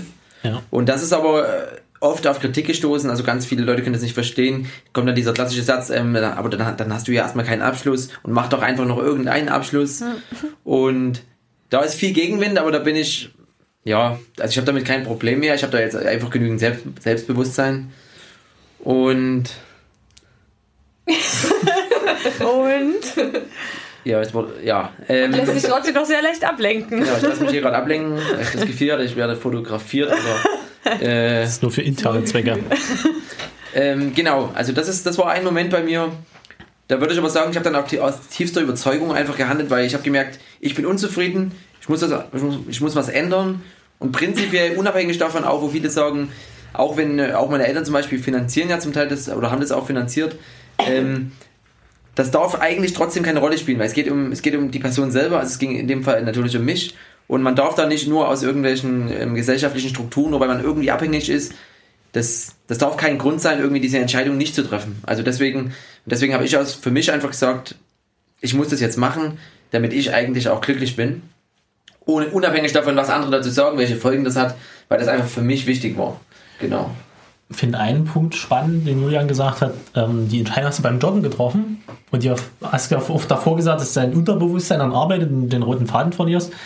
Das ist ja interessant, dass man eben so eine Entscheidung vielfach genauso bei solchen ähm, ja, Momenten trifft, wo man nicht arbeitet oder wo man nicht fokussiert irgendwas tut, sondern so vor sich hin lebt. Beim Zähneputzen, beim Joggen, bei sonst irgendwas. Duschen. Beim Duschen. Weil dort die Gedanken quasi frei sind und eben wirklich mal in alle Richtungen sprießen können. Und das ist vielleicht noch so ein Tipp, den man Ja. geben kann, wenn man sich mit solchen Entscheidungen rumplagt, dann einfach genau so eine Momente schaffen und generell auch so eine Zeiträume schaffen, wo man diesen Gedanken auch freien Lauf lassen kann. Und ob man dann zu so einer spielerischen Entscheidungshilfe kommt oder einen Münzwurf macht oder sonst irgendwas, auch das vielleicht mal ausprobieren. Das finde ich, ähm, das finde ich gut. Ist oft, Ja. ja. Oft Ja. sehr, sehr sinnvoll. Genau. Es gibt ja sowieso keine falschen Entscheidungen. Richtig. Ja. Auch da sei ein weiteres Buch empfohlen. Ich bin, Also, ja, das ist auch gut. hast du, hast du da irgendwelche Provisionen, die du da. Nee. Affiliate Marketing. Affiliate Marketing ja, direkt. ich, ich, ich, Amazon. Podcast. ich sollte das vielleicht mal einführen. Ja, das machen wir noch. Ja, weil dieses, dieses Buch. Sogar äh, noch nach Finanzierungsquellen. ja, genau. Liebe Christiane Tramitz, die das folgende Buch schrieb. Nein, ähm, es gibt ein Buch, das heißt, ich mache das jetzt einfach. Oh, Oh, ja, das hatten mir jetzt bekommen? äh, zwei im Raum Anwesende zu Weihnachten geschenkt. Anscheinend dachten sie, ich sollte doch einfach mal irgendwas machen. nee, ähm, der Untertitel ist, warum nur erfüllte Wünsche gute Wünsche sind. Und da geht es darum, was gibt es denn eigentlich für Wunschtypen und äh, das ist sehr, sehr cool, weil das sehr, sehr wissenschaftlich untermauert ist. Also ich mache das jetzt einfach von Christiane Tramitz. Da ist ganz viel drin von dem, was ihr schon die ganze Zeit gesagt habt. Auch mit diesen spielerischen Entscheidungen und Joggen und was ist denn das jetzt, Bonnie? Geht die große Nussrunde los? Wir sind schon bei den Nüssen angekommen. Die Erdnüsse Das werden heißt, die Sendung neigt sich dem Ende zu. Ach, Tom. Ja, Ich denke mal, der Julian kann mal hier noch eine Frage ja, raussuchen. genau. Weil ich gerade esse. Ja, mach- natürlich. weil du gerade, na, beim Ja. Essen kann man auch Fragen raussuchen. Soll ich eine raussuchen oder direkt die erste nehmen? Aber soll er sie einfach nur raussuchen oder soll er so wie Raussuchen. vorhin am Anfang, so schließt sich der Kreis, wieder eine auswählen, die er jemand anders? Nö, er sucht eine raus. Er sucht einen raus. Vorlesen kann ich sie ja, da Julian ja mit Kran Ja, beschäftigt ja, ist. ja. Das dauert eine Weile. Wir können ja vielleicht, das haben wir so ein bisschen am Anfang vergessen, mal Mhm. darüber berichten, wie wir eigentlich so zu, diesem, zu dieser Idee hier gekommen sind mit den Fragen und diesem Mit den Fragen und dem Kalender. und dem Kalender. Saskia. Na, so, ein- so, so ein bisschen geleitet. Oh Gott, warte mal. Ich erinnere mich an dieses. Also so der wirkliche Ursprung kam ja aus einem Lass uns treffen, Ja. wo wir ja mal 100 Fragen Genau, quasi haben das ja. entwickeln lassen von Menschen. Das fanden wir so gut, Ja. dass wir eine, einige Fragen aus diesem Bereich genommen haben Richtig. und dann aber selber noch auch Leute gebeten haben, schickt uns doch einfach eure Fragen noch Ja. dazu. ja. Wir wollen euch mal ein paar Fragen stellen und ja, der Adventskalender, der ist dann eigentlich so aus der Weil halt Advent war. aus den Umständen entstanden. Umständen entstanden. Julian ist fertig mit Kauen. Genau, ich würde direkt schon mal für die nächsten zwei Fragen, die würde ich mal an Saskia einfach weitergeben und dann die noch an Tom. Und welche zuerst vorgelesen wird, spielt keine Rolle. Wann hast du etwas zuletzt zum ersten Mal getan? Saskias Lieblingsfrage. Ja, das ist wirklich meine Lieblingsfrage. Oh Gott. Vielleicht da auch mal nicht unbedingt sofort Nee, die Antwort, nee, sondern nee, wie, was steckt eigentlich hinter der Frage? Als Kinder tun wir jeden Tag irgendwas zum ersten Mal. Und wenn man Kinder dabei beobachtet, wie unglaublich fröhlich sie dabei sind, wenn sie immer wieder Sachen neu entdecken, dann merkt man, wie gut unserem Hirn und unserem Herz das tut. Und ähm, je älter wir werden, desto weniger erste Male gibt's. Weil wir irgendwann ja alles schon mal erlebt haben und alles schon mal getan haben. Und das ist für unser Gehirn unglaublich schädlich. Man sagt auch, dass äh, das dazu führt, dass man Alzheimer bekommt, weil einfach nichts Neues mehr passiert. Man weiß es doch eh. Und deswegen ist es sehr, sehr, sehr sinnvoll, Dinge zu suchen und zu gucken, die man wirklich noch nie getan hat, um vor allen Dingen auch seinen Horizont zu erweitern. Das ist wichtiger, als die Frage zu beantworten. Ich glaube, Antje, wir haben heute zum ersten Mal etwas Neues gemacht. Ja, wir waren zum ersten Mal in einem Tonstudio. Und? Ich, sehr spannend. Ne? Mein Gehirn sprudelt förmlich. Ja, ich glaube aber auch, dass es ähm, denselben Effekt hat, wenn man Dinge, die man schon mal getan hat oder die man automatisiert hat, einfach mal anders zu machen. Aha, Gibt es ein neuer Aspekt. auch wiederum einen, man kennt ja dieses Déjà-vu, etwas Bekanntes oder etwas Unbekanntes scheinbar bekannt wiederzumachen. Und dann gibt es noch den umgekehrten Fall, dass man etwas schon längst Bekanntes, wie du es ja gerade gesagt hast, zum wiederholten Male macht, aber neu, anders und vielleicht mit einem anderen Blickwinkel begreift. Also auch dieser Punkt, klar, irgendwann ist der Punkt, dass man mal alles ausprobiert, mal erreicht vielleicht. Ja. Aber sich dann einfach bestimmte Sachen, die man alltäglich macht, auf eine andere Art und Weise zu Ja. machen. Mit links mal die Zähne zu putzen. Das soll man tatsächlich tun. Ja. Oder mit rechts, je nachdem, ob man links oder rechts hat. Richtig? Ähm, viele, Ich stelle auch gerade putzen, nicht die Brille. Viele, viele kennen diesen Effekt ähm, von, von Menschen, die man kennt, die man immer so äh, täglich sieht. Und wenn man mit denen dann mal zum Beispiel ein Wochenende im Urlaub ist oder mit denen längere Zeit verbringt, dann sehen die plötzlich anders aus. Ich weiß nicht, ob ihr das schon mal äh, festgestellt habt. Das müssen wir beobachten. Wenn du halt, sind halt Klassenkameraden, keine Ahnung. Und wenn du dann ganz intensiv Zeit mit denen verbringst, siehst du die ganz anders. Also auch vom Aussehen her. Ist mal sehr, sehr spannend und unglaublich wichtig fürs Und gerade das Thema Tonstudio, was ihr zum ersten Mal gemacht habt, wir haben ja den Vergleich, dass wir das schon ein paar Mal gemacht haben. Schon der Gang hierher ist ein anderer, wenn ich ihn das erste Mal mache oder wenn ich ihn jetzt wir zum vierten oder fünften Mal mache. Das ist wirklich ein Unterschied und irgendwann denkt man sich, naja, das kenne ich schon, habe ich schon gesehen. Und selbst aber auf diesen kleinen Wegen kann man ja immer wieder mal neue Punkte raussuchen, die man noch nicht gesehen hat. Ja. Und sich wirklich bewusst machen, um eben wirklich diesen Kindergeist ein Stück weit sich Genau. aufrechtzuerhalten. auch alltägliche Wege einfach anders gehen. Aber wenn man, ja, wenn man einen Hund dabei hat, passiert das automatisch. wie würdet ihr denn versuchen, euch selber, es gibt ja trotzdem Sachen, die, die, die, sind, die werden zur klassischen Routine. Also Die macht man jetzt sogar täglich. Und hättet ihr Ideen oder Tipps vielleicht auch, wie ich eben diese neuen Momente und diese Änderungen quasi da integriere? Also- es ist ja trotzdem schwierig, weil der Prozess, es, wird, es gibt immer irgendeinen Prozess, der, der wird sich wiederholen täglich. Ein wahnsinnig gutes Feld, wie ich finde, ist das Thema Kochen. Also du kannst natürlich jeden Tag das gleiche kochen. Montag gibt es Spaghetti, Dienstag gibt es Kartoffelsuppe, Mittwoch gibt es Schweinebraten. Ja.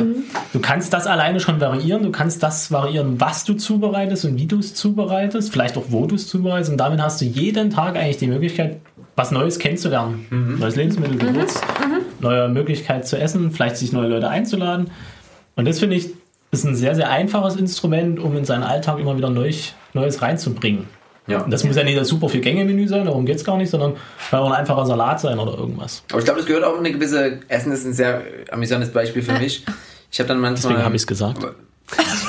ähm, ja, aber es ist ja, da gehört ja immer eine gewisse Energie dazu, irgendwas anderes zu machen. Ja. Und Ja. ähm, man kommt ja dann manchmal in diese, ja, wenn ich jetzt zum Beispiel kaputt bin, irgendwie nach der Arbeit, also war halt ein anstrengender Tag und dann, dann wäre die einfache Variante, ja komm, ich mache das gleiche, wie ich das, wie ich das gestern gemacht habe, was aber, wo ich in dem Moment schon wieder nicht so im Moment bin und schon wieder zu viel nachgedacht habe, weil ich dann nur denke, oh, das wird jetzt noch anstrengend, wenn ich mir irgendwas Neues überlege. Äh, das ist natürlich schlecht und das zu umgehen, ähm, beim Essen es ist aber schon mal ein guter Tipp, einfach zu wissen, am Ende macht es ja eh Spaß, vielleicht was Neues auszuprobieren. Und da ist echt das Problem manchmal, dass man vorher schon drüber nachdenkt, dass das ja eigentlich nur Stress sein kann. Was typisch, glaube ich, für unsere Gesellschaft ist, das muss man erstmal sich abgewöhnen.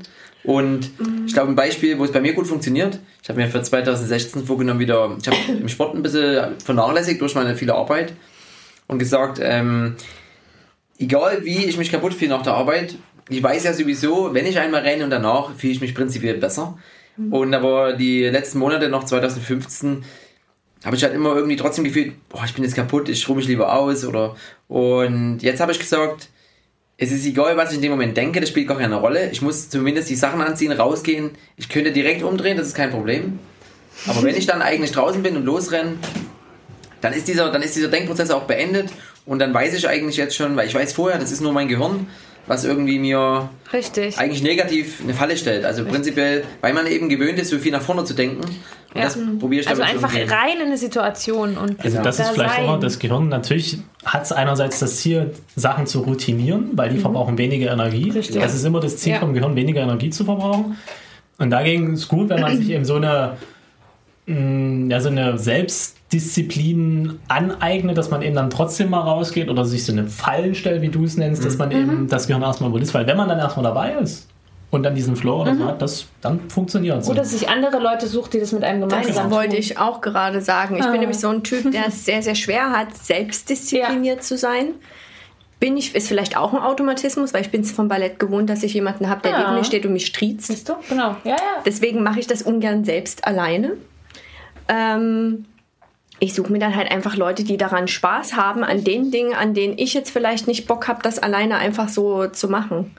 Und dann ist es halt vielleicht, keine Ahnung, und seit, nehmen wir das Beispiel Kochen. Ich habe keinen Bock, mir ein neues Gericht auszudenken. Dann hole ich mir halt jemanden, der. Oh, bleib am Leben.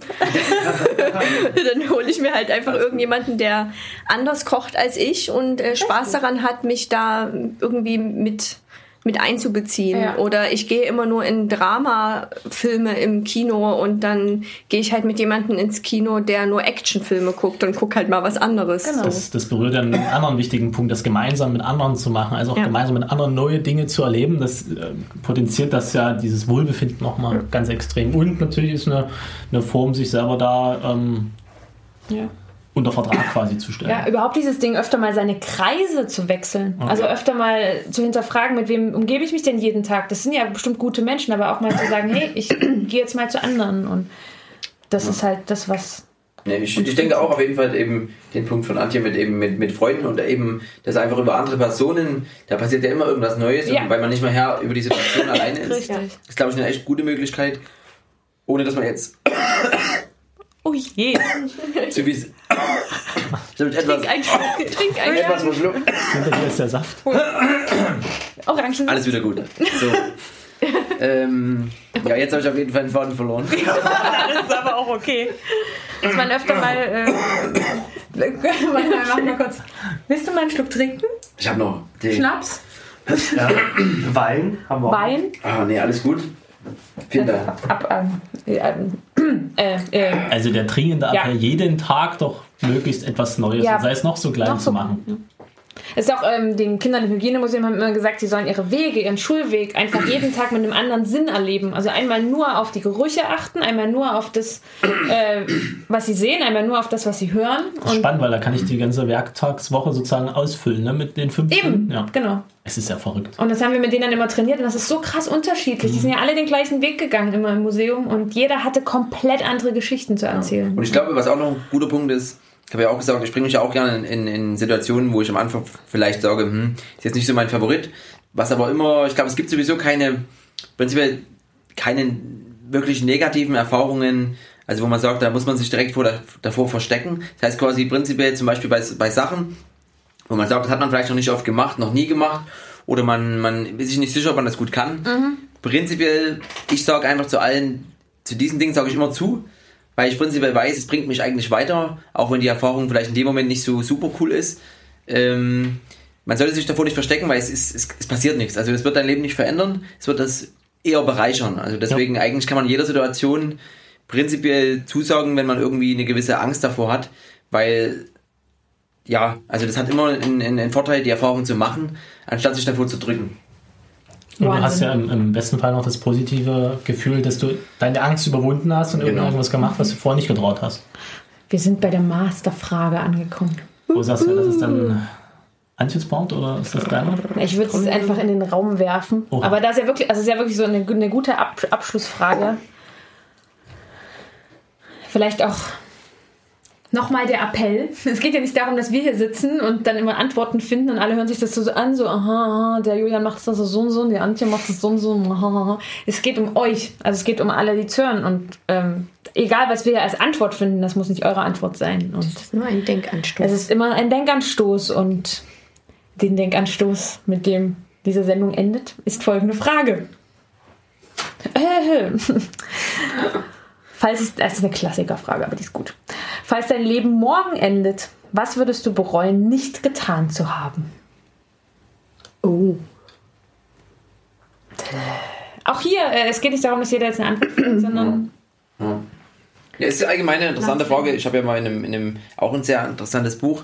Wie gesagt, ich vergesse dann aber immer diese, diese Titel, da- das ist. ähm, wo es eben darum geht, dass man, das ist so, das wäre so der krasse Weg, um, um, um sich zu finden oder um, um auch diesen Moment zu finden, wo man glücklich ist, eben diese Frage relativ ernst zu beantworten und radikal zu sagen, ähm, ach so, nee, ich muss aber, ich muss nochmal zurück. Ich wäre jetzt eher, ich wäre jetzt eher bei der Frage gewesen, ähm, wenn man morgen sterben würde, was würde man, äh, Noch Heute noch ändern. was würde man noch tun oder Ja. ändern? Das war Es jetzt ist eher im so mein Endeffekt Ding. aber ja so ähnlich. Ist ja schon ähnlich, deswegen kam jetzt eben auch die Idee und das ist schon, also das, das, das fordert ja einen selber zu überlegen, ob man auf dem richtigen Weg ist, sag ich mal. Mit den Bereuen, das finde ich immer ein bisschen schwieriger, ähm, weil eigentlich gibt es nichts zu bereuen, bin ich der Meinung. Egal, also man muss nur überlegen, ob man jetzt was ändern will, damit man, ja, damit man später nichts bereut. Also eher so, ja, Nee, deswegen ist die Frage auch genau so formuliert eigentlich. Genau. Ja. Weil die hat nämlich, die hat noch ein bisschen eine andere Zielrichtung als die, was du machen würdest, wenn du morgen stirbst. Das, das ist nochmal was, Weil dann was sagen anderes. viele so Bungee-Jumpen und Genau. ja, ja, okay. darum geht's nicht. Ah, okay, stimmt, ist ja es geht ja nochmal auch den größeren Sinn vielleicht auch. Na, uns geht so um dieses, warum traue ich mich das eigentlich nicht? Ja, ja. Genau, Interessant zum Beispiel, wenn ich jetzt mehr oder weniger versuchen würde zu antworten, ich glaube, vor, hätte man mich vor zwei Jahren gefragt, hätte ich wahrscheinlich, wäre ich mir halt unsicher gewesen, ob ich dann gesagt hätte, dass, mit, dass es mit dem Studium eben, wo ich sage, ähm, dass ich mich vielleicht nicht traue, irgendwie was zu ändern, wo ich jetzt sage, jetzt habe ich es ja gemacht, jetzt habe ich, jetzt bereue ich nichts mehr. nee, also im Moment, ich würde jetzt spontan eben, ich äh, kann nicht sagen, dass ich irgendwas bereuen würde. Dann bist du auf einem sehr guten Weg. Ja, tatsächlich. Ach, vielen Dank, vielen Dank. Ich saug das auf. Also mir fällt auf Anhieb jetzt auch nicht ein, dass ich irgendwas bereuen würde, weil ich glaube, aus allem, was man getan hat, nimmt man was Positives mit, auch wenn es vielleicht eine negative Erfahrung war, Es geht darum, was du bisher noch nicht getan hast. was ich bisher noch nicht Eben. getan habe. Also ich, ich nenne mich optimistisch, weil ich habe immer irgendwas, was ich gerne noch ausprobieren will. Das ist jetzt aber nicht so, dass ich jetzt sage, wenn ich jetzt morgen sterbe, ach scheiße, ich habe es nicht ausprobiert. So ein Kack aber auch. Ja, ja, ja. also ähm, es gibt ein paar Dinge, die ich gerne machen würde, aber ich fände es jetzt auch nicht schlimm, wenn... Also das würdest du nicht bereuen, wenn die nicht ja, umgesetzt wird. also das ist jetzt nicht, nicht lebensnotwendig, sage ich jetzt mal, dass ich sage, das muss ich machen, damit ich glücklich sterben kann. Ja. Das habe ich nicht. Da bin ich, glaube ich, ähm, sehr zufrieden mit dem, wie es jetzt gerade so ist. Ja. Also ich bin ja auch der. Meinung, dass wenn man das hat, ist es eigentlich, denke ich, eher. Das heißt ja auch, dass man irgendwie nicht zufrieden ist mit der jetzigen Situation. Eben. Weil prinzipiell bin ich, bin ich, bin ich zufrieden, dann, dann, dann kann ich die Frage ja prinzipiell nicht beantworten oder Genau darum Ja. geht's. Ja. Genau. Das Also- ist ja genau das, was ein, eine Krankenschwester gemacht hat. Über viele Jahre hinweg. Sie hat ja Sterbende gefragt, was, was bereust du am meisten? dem Buch habe ich auch gehört. Ja, die fünf Dinge, die fünf Dinge, die Sterbende am meisten bereuen. Super spannendes Buch. Und ähm, dem Buch geht es aber darum, ja zu zeigen, so warum erst dann. Und sie zeigt dann auf, wie Warum man so so spät? Oh, Nee, nee, nee, das ist ein, warum so spät, ne? Hm. Hat er jetzt eine Erdnuss? Ja, der kleine Leo hat eine Erdnuss gegessen. Der Das ist ja aber auch gemein, Nee, die aber um Menschen das, das alle passt aber, ne? Das von, von Tieren kann man tatsächlich sehr, sehr, sehr viel lernen, ne? Weil sie immer das tun, was ihnen gerade am besten tut. Und das ist halt total spannend. Die sind halt super krass im Moment. Und für sie ist halt so Schnee, Schnee, Schnee, Mäusespur. Schnee. ha, ha. Und es ist halt äh, super Und spannend. eine Katze mehr so, ja. Oh. Ich bin jetzt eher müde. Ja. Lass mich doch in Ruhe. Tom?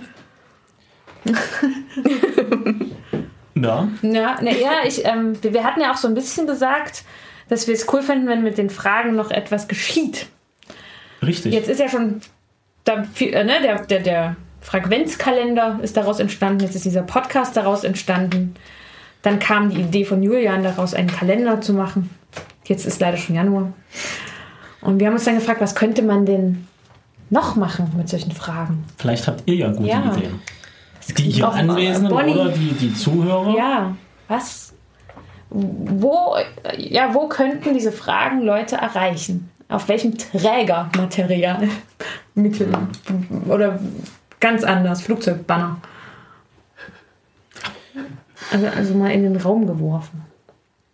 Ja, also das wäre auf jeden Fall witzig bei so einem Flugzeug hinten als, als so hinten dran. Ne? Also das wäre also wär super cool, weil wenn die Leute das so sehen würden und das gut erkennbar ist, Also, würden sie entweder sie würden schmunzeln An oder sie Fassaden würden ge- wirklich drüber nachdenken. An Fassaden geworfen mit Beamer nachts. Oder so, es gibt ja diese Plakatwände und äh, Litfaßsäulen und so. Da läuft man ja auch tagtäglich dran vorbei. Und es ist schön, mal nicht nur sinnlose Werbung zu sehen, sondern Ja, ähm, das ist eine coole Idee. kostet in der Straße, mal im Bus, ist es ja auch eine sehr, sehr schöne Idee, weil da sitzt man sowieso da und guckt äh, ins Nichts. Richtig? Äh, was mir auch gerade einfällt, das sind eure 1000 Fenster. Die könnte man auch mit großen Buchstaben. Ach so. Dann hat man es aber nur an einem Fleck in der Das Stadt. Ja, die Straßenbahn ist echt Überall verteilt ist viel schöner. Dann wäre hast du überall eine, die das wäre mal eine Möglichkeit. sinnvolle, also wenn man es Werbung nennt, aber Ja, es gab ja auch mal andere Aktionen, auch so zum Thema Flüchtlinge. Ja, es Ja, gab sei, es ja. jetzt gerade die Aktion Dresden geht aus oder wie das heißt, Mhm. von 17 bis 20 Uhr. Das ist ja auch von einer privaten Initiative irgendwie überall in der Stadt und online und Was so weiter. passiert da? Es gab auch ein Forschungsprojekt mit Grundschulkindern, die ähm, zum Thema Asylsuchende ihre Gedanken aufgeschrieben haben und die wurden dann als Plakate Ja. überall in der Stadt Es verteilt. gab jetzt auch eine schöne Aktion in der Straßenbahn, wo auf den Plakaten immer stand, fragen Sie doch mal die Person neben Ja. Ihnen, äh, ja, wie es es Ihnen geht und lassen Sie sich was äh, von ihr erzählen und so. Ich weiß gar nicht, von wem das war. Das war Das war ja schon sehr nicht- gut. Das war ich glaube, das war 25 Jahre. Doch also irgendwas Idee. sowas. ja, Mhm. Das stimmt. Aber es gibt bestimmt noch andere. Also wenn ihr da Ja. draußen Ideen habt, Ja. from Outer Space, Wo werden Fragen gelesen? Ja, naja, also ich glaube, das Schwierige ist ja auch, ähm, also wo man die, wo man die wirklich so wahrnimmt, dass man, dass man sich auch Zeit nimmt, darüber nachzudenken. Weil wenn ich in einem Katalog oder wenn, je nachdem, wie, wie, Eben. wie viel Zeit ich gerade investiere, das ist eben schwierig äh, in Momenten. Das ist wie wenn ich teilweise, wenn man einen Newsletter bekommt, zum Beispiel, wo man schon sagt, das ist interessant, aber man macht den oft in dem Moment oder man bekommt den in, in dem Moment, Richtig. wo man prinzipiell nur mal ganz schnell drüber schaut. Ja. Und nur wenn es extrem wichtig ist, ähm, würde man sich da Zeit nehmen. Und solche Fragen, das ist ja auch wieder eine Bequemheit, sich dann wirklich äh, die Mühe zu machen, darüber nachzudenken. Die müsste man, äh, das macht wahrscheinlich noch mehr Sinn, das irgendwo zu machen, wo man auch etwas gezwungen wird, wie eben bei einer coolen Veranstaltung, wie eben bei Veranstaltungen von euch, wo man so ein bisschen auch, ähm, ja runter wie Öl. wo man eben, äh, ja, also auch ein bisschen in die, in die, eben aus dieser Komfortzone rausgedr ähm, äh, rausgedrückt wird. Äh, Das macht Sinn manchmal, weil man, man, man ist sonst selber immer in dieser Situation und kann sagen, ich pflichte erstmal jetzt, ich stelle mir diese Frage jetzt nicht. Das mache ich auch oft, weil ich auch sage, Richtig. ich nehme jetzt nicht die Zeit dafür. Richtig, ja. Und deswegen äh, ist das bei solchen äh, auch entspannten Events oder, oder wo es dann auch Spaß machen kann, eben diese Fragen zu diskutieren, wie eben Ja. auch heute. Da, das, und das weckt, das, das, das macht ja dann, also da, das wirft ja auch das eigene Gehirn an und lässt es dann noch weiter darüber nachdenken. Ja. Aber das ist schwieriger, alleine diesen Denkprozess anzuwerfen. Dann ist es vielleicht eine ganz gute Frage, sich zu überlegen, ähm, wann sind denn Menschen empfänglich für so eine Ja. Frage oder am empfänglichsten für solche Gedanken? Ich finde ja so in Arztpraxen und so sitzt Wenn man rum- und wartet ja, wenn man sehr, rumsitzt sehr und lange. wartet. man kommt nicht mehr weg. Nee. Man dran Und noch. es gibt meistens auch einen miserablen Handyempfang. Da kann man sich nicht ablenken. Und grauenhafte Zeitschriften. Oh ja. Und das ist eigentlich sehr gut, weil das sind, das sind Fragen, da könnte man wahrscheinlich, ohne dass man es merkt, Stunden verweilen und überlegen und aufschreiben am Und besten darüber, irgendwie. richtig. Also müsste man, es wäre ja auch cool so als, als, als Formular, dass man sich selber wirklich die Antwort aufschreibt, weil nur drüber nachdenken ist ja auch ein Unterschied, ob ich mir, ich habe mir zum Beispiel mal vor, das müsste ich mir mal durchlesen, ich habe mir, glaube ich, vor vier oder fünf Jahren aufgeschrieben, äh, was ich erreichen will oder ich, ich keine Ahnung, aber ich habe mir da quasi auch Gedanken gemacht, einfach, was denn eigentlich meine Ziele sind und Ein Hund auf meinem Schoß. auch wenn man da nicht nochmal reinschaut, es macht schon Sinn eben auch, Ja. das dann wirklich auf Papier zu bringen. Es hat auch einen riesengroßen Unterschied, ob man über Fragen nur nachdenkt oder die Antworten wirklich aufschreibt. Oh ja. Also es gibt, äh, es gibt ein Buch. Das, das, das indiskrete. Fragenbuch. Es gibt ein Buch. Ja. Das ist wirklich ein gutes Buch. Da geht's äh, ja Think Love heißt das, das indiskrete Fragebuch. Da Von halt Ulrich Clement. Von Ulrich Clement, ein sehr bekannter Paartherapeut, wo am Anfang direkt drin steht, ja, Sie können das Buch durchblättern und über alles mal so ein bisschen nachdenken, aber tun Sie es nicht. Nehmen Sie diesen Stift, nehmen Sie diesen Zettel und schreiben die Antworten auf. Und das ist so ein krasser Unterschied. Also ihr habt, äh, ihr habt das ja, auch, ne? Wir haben das Ja. auch. Ich bin am Anfang auch so durch, so hm, hm, ja, und das Es ist Schreiben war ein tatsächlich ein krasser Unterschied, Unterschied. wenn man denkt, man denkt viel verbindlicher drüber Ja. nach, wenn man weiß, man muss eine Antwort aufschreiben. Weil Schreiben ja verlangsamt Das ist diskreter. Ähm, und was auch daran cool ist, ist, dass man halt ein Datum daneben schreiben kann und man halt in, in einem Abstand von, weiß ich nicht, einem halben Jahr oder einem Jahr nochmal drauf gucken kann und schauen kann, wie weit hat sich denn da dieser Blickwinkel verändert. Das ist voll spannend. Wo auch viele Leute etwas schreiben, ist ja an die Innenseite von Toilettentüren. Stimmt. Auch da. Auch sehr ähm, schön. Auf dem Klo ja, philosophieren. Oh, Ja, da schön, geben auch viele Leute Antworten. Ja, genau. Das, ich war jetzt öfter auf Veranstaltungen, wo die Toiletten mit einbezogen wurden in das Veranstaltungskonzept. Ja. Ist also auch, auch das Pissoir Ne? natürlich auch Also- also, ne? Vielleicht, wo, die sonst dann haben wir Fußball doch oder schon Mist machen. super, super Ja. Ideen. Buchhandlung ist auch. Buchhandlung, auf jeden Fall, weil da geht man ja hin, einfach weil man schon entschleunigt. Also lesen ist ja. So hinten, so direkt, wenn du in der U-Bahn sitzt, wie die in Berlin, die schauen immer alle, wie wenn sie morgen sterben. Die bereuen halt sehr viel. ja. ja. Du musst dir dann am, am besten mal, dass die, was da wären die Fragen vielleicht ganz interessant. Ja, auch über dieses Fahrgastfernsehen, ne? Weil da gucken alle Ja, ja. drauf. Genau. Auf diese äh, von BVG und äh, DVB. Also alle Situationen, wo man verweilen muss. ja. Ja, genau. Oder in der Post. Da ist Auf dem die Amt. Schlange auch immer sehr lang. Am Abend. Stimmt, auf dem Bürgeramt. Im Bürgeramt, im Gewerbeamt.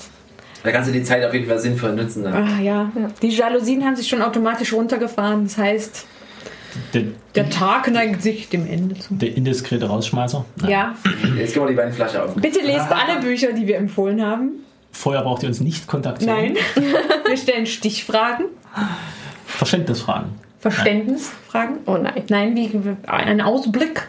Es wird weitere. Es wird mit Lass es uns tun natürlich weitergehen. Schon ganz bald. Oh ja, Es wird mit den Fragen weitergehen. schon ganz bald. Vielleicht nicht ganz so bald, aber durchaus bald. Ja, Wir bedanken uns bei dem Bonnie. ja, sehr. Wir Ja. bedanken uns bei allen, die im Vorfeld an den Fragen mitgewirkt haben. Wir bedanken uns bei den beiden hier, Ja, bei Julian und. Antje. Ja. Ich bedanke mich bei dir, Saskia. Ich bedanke mich bei dir, Tom. Wir bedanken uns auch beim Stefan, Wir bedanken uns auch beim Stefan. der Geist heute mit bei und bei Genau, Leo. der auch an den Fragen hier mitgearbeitet hat. Selbstverständlich. Genau. Und bei Leopold, der uns bei Laune hielt. Wir danken dem Kuchen. Herrn, der diesen Kuchen zur Verfügung. Das ist auch Bonnie. Ach, stimmt. Und dem Bäcker. Ich dachte im das Brot, Ja. Brot Ach für so. die Welt und so. Ach, wir danken Brot für die Welt. Und wie immer hoffen wir, dass ihr weiter fragt. Fragt, fragt, fragt, fragt, fragt. Der Hund muss jetzt raus. Ja. Ich werde mit ihm gehen. Macht euch einen schönen Tag. Genau. Tschüss. Tschüss. Tschüss. Ciao.